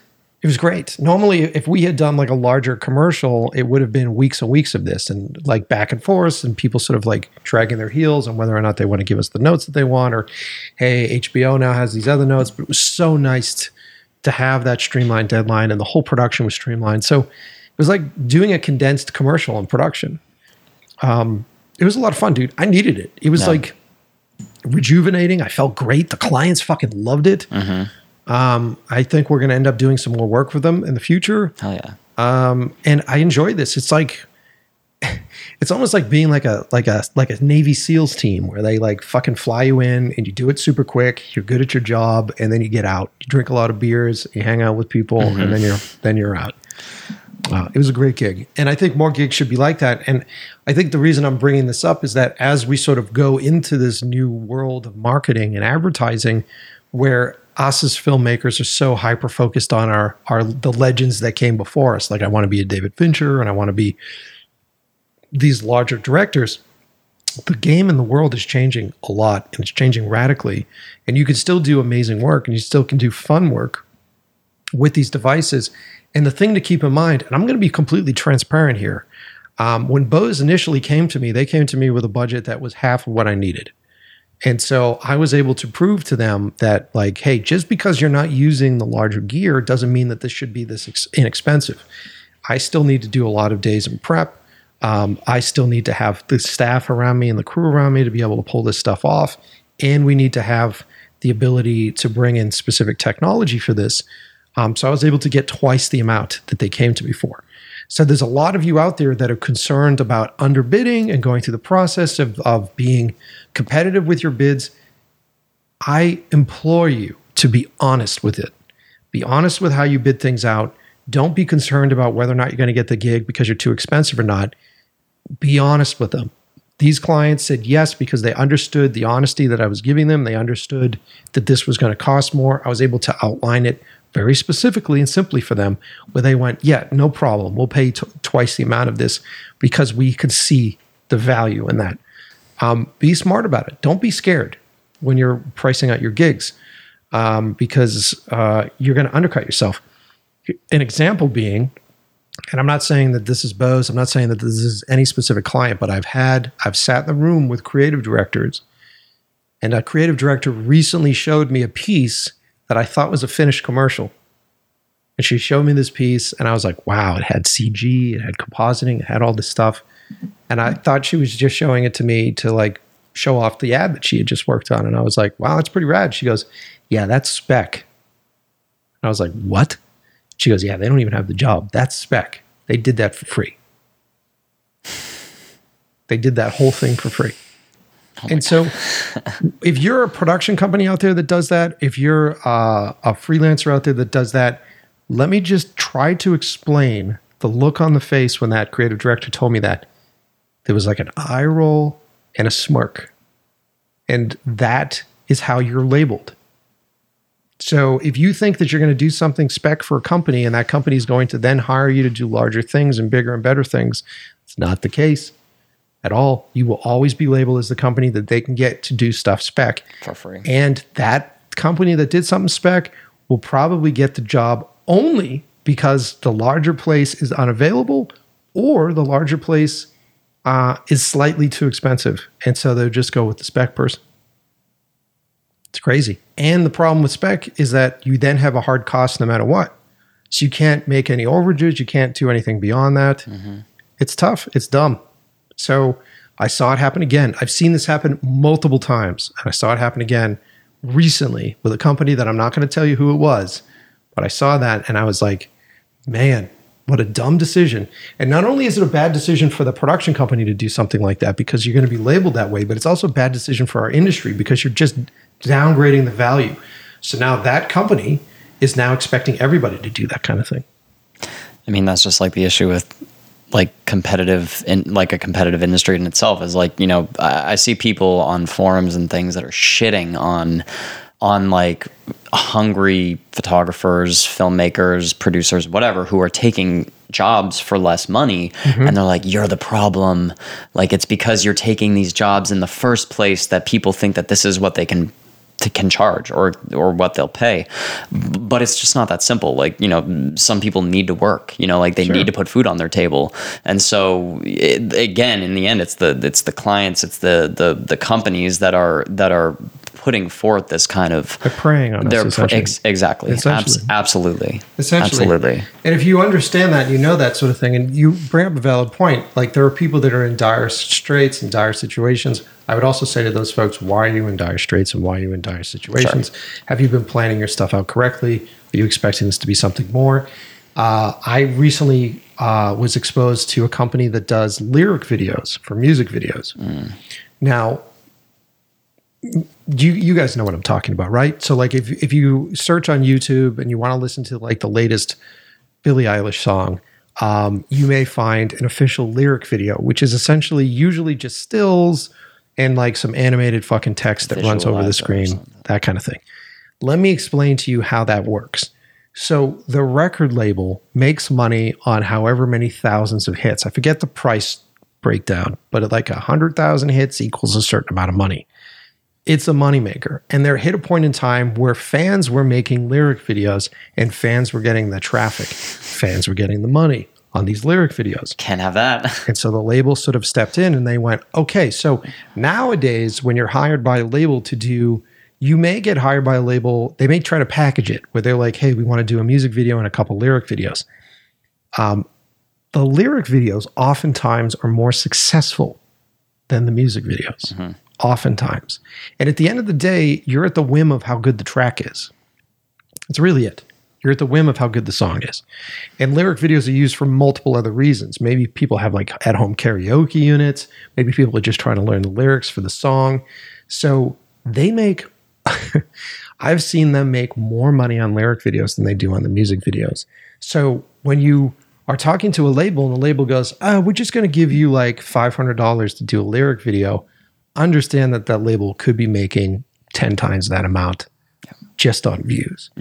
And so um, I've done lyric videos for uh, companies and I give them prices where I go, look, I understand how much you potentially will make. I do the research on their other lyric videos online. I see the numbers, I run the numbers, and I go, okay, realistically, this should only cost you, you know, a fourth or not even to that point. Uh, so that you can make at least three times that amount back. So here's how much this would cost. Maybe this cost four thousand dollars to do a lyric video. Maybe this thousand dollars to do a lyric video, depending upon the artist and what they're doing there's a company out there of do of, of like a like it's just a guy. I don't want to say who it is, uh, but he literally does them super fucking cheap, and he just packages them together, and he like brags about the fact that he gets all these lyric videos and he does them for nothing, and he thinks he's hot shit. He thinks he's running a great company, but at the end of the day, when you talk to the labels and you talk to the reps, they just laugh at him. So, what are you doing? That that's what I'm saying. So I and I know that there aren't enough people out there that are telling you this stuff. Like how many other podcasts do you listen to or YouTube channels where people are bragging about the gear that they're using that are actually giving you guys this insight? I'm telling you what I witness. I'm telling you what I see. I'm telling you what the issues are. So when you talk about older, saltier photographers, they don't even know what the issues are. They're just upset because they think the younger guys are taking their jobs because they're underbidding them. Mm-hmm. That photographer should actually change the way that they price things out based upon the income that's happening for those folks so that you are being realistic about it. You're not just saying, as an old person, like, this is how much I get per day. You actually sit there and you go, how much is this? How much is this artist going to make? How much is this company going to make on my photographs? And then pricing it adequately based upon that. Maybe you aren't uh, selling them the entire uh, bundle of photographs. Maybe you're just like, hey, I know that you're a startup, so I'll give you, uh, I'll do a shoot, I'll capture a bunch of stuff, and in this price, you have the licensing for four images to use on the web. You can always come back and buy more from it. There are a bunch of ways to make it fair, to make it feel like you're still making money up for your time and your energy. And if you're dealing with a company like you were dealing with, hmm. there should be a, a period of time where you're getting benefits from the company, whether it's shares in the company, whether it's the ability to make money as the company becomes more successful. Oh, I was supposed to. I was supposed to be getting shares. Like that was that was one of the promises from the very beginning. How did that like, work out for you? I didn't fucking get any shares. Yeah, like, I. I mean, I think uh, to be fair, I mean, uh, I also did not sign. The part of the reason that I was able to leave with you know no real like ramifications was I didn't sign shit. Uh, I did not sign a contract. Uh-huh. Uh, pretty much everyone else in the company ended up signing a contract and a few people signed it without even reading it. Oh my god. and there was yeah without even reading it. And it wasn't even that long. It was like a two or three page two three four page contract. And they had like non-competes in it and like non-disclosures and all this stuff. And i basically i, I went to the the boss the ceo at the time and I, I refused to sign it because they couldn't fire me. Like they couldn't they couldn't stand to when I gave when I left that company, I gave them two and a half months notice. Yeah. Because I didn't want to screw them over. You know, I was like still trying to, Sure. to do nice things for them. But like, yeah, I did not sign anything. And so if you're in that position and like you know that you're pretty indispensable and someone tries to get you to sign something, think about not signing it because because uh, in the end it's there's only two options either you don't sign it and they fire you or you do sign it and you're you're you have shackles on you Yeah. Yeah. always read your contracts Always read your contracts. And here's another piece of advice. The last thing I'm going to give you guys, because I think we're hitting the end of this. Uh, this is good. It's like a two hour episode today. Um, the other thing I would tell you is the benefit of becoming friends with people that work in this business, the benefit of creating your own trusted circle of pals, um, and people become friends with people that have been doing this longer than you because then you can always call them up. I've got a circle of friends where I'll call them up before I put together a rate. Because sometimes you feel that imposter syndrome. You're like, I've never done this before. Is this something that I, how much do I charge for this? Am I worth this? Am I worth this? You're having the ability to call other director friends or other producer friends or other filmmaker or other photographer friends and say, hey, what would you charge for this? What would you charge? That is always helpful. And if you're honest with them when they call and they're honest with you, then you guys can be setting the playing field. And realistically, you can rely on someone else's experiences at that point to say, like, hey, I've done a bunch of different commercials. This should be $20,000 a day, or this should be $15,000 a day for you to do this. Um, and it works. It really does work. And so uh, I'm opening up my uh, Instagram. If you guys have questions on stuff, I try to keep up with the messages. Oftentimes I get flooded with them, but uh, if you guys have questions on what you should charge for things, feel free to ask. Um, I'm sure you can ask anybody that's been a guest on our show. If you find them on Instagram, you can ask them as well. Um, and, uh, you know, be smart about how you price things out. Because if you do it right, you can do a fun job like I just did. I was able to hire Ian. I was able to hire Gina. We went on a trip. We had a lot of beers. We shot for a couple days, and I feel good about my stuff. Scotch eggs. Yeah, he had some Scotch eggs. Yeah. so, um, well, that's it, man. What do you think, Ian? First time on the show. Uh, honestly, I didn't.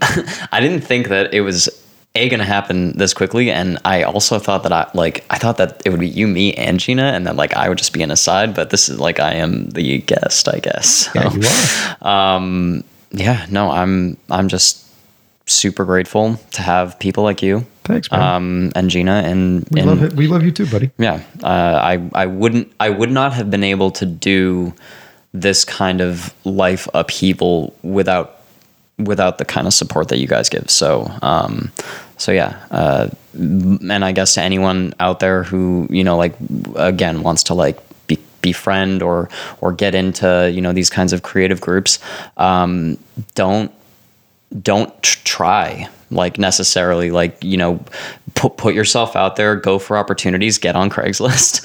Uh, you know i mean it, craigslist craigslist has worked out great for me in my life. Um, but just be be kind be supportive anticipate people's needs uh, don't be in, any, in, in anyone's way but also like don't put yourself down like cut yourself some fucking slack. Like it's it's hard out there. And uh and and yeah just uh be be what the project and be what the people around you need you to be. And they no one can ask any more of you than that. So that's it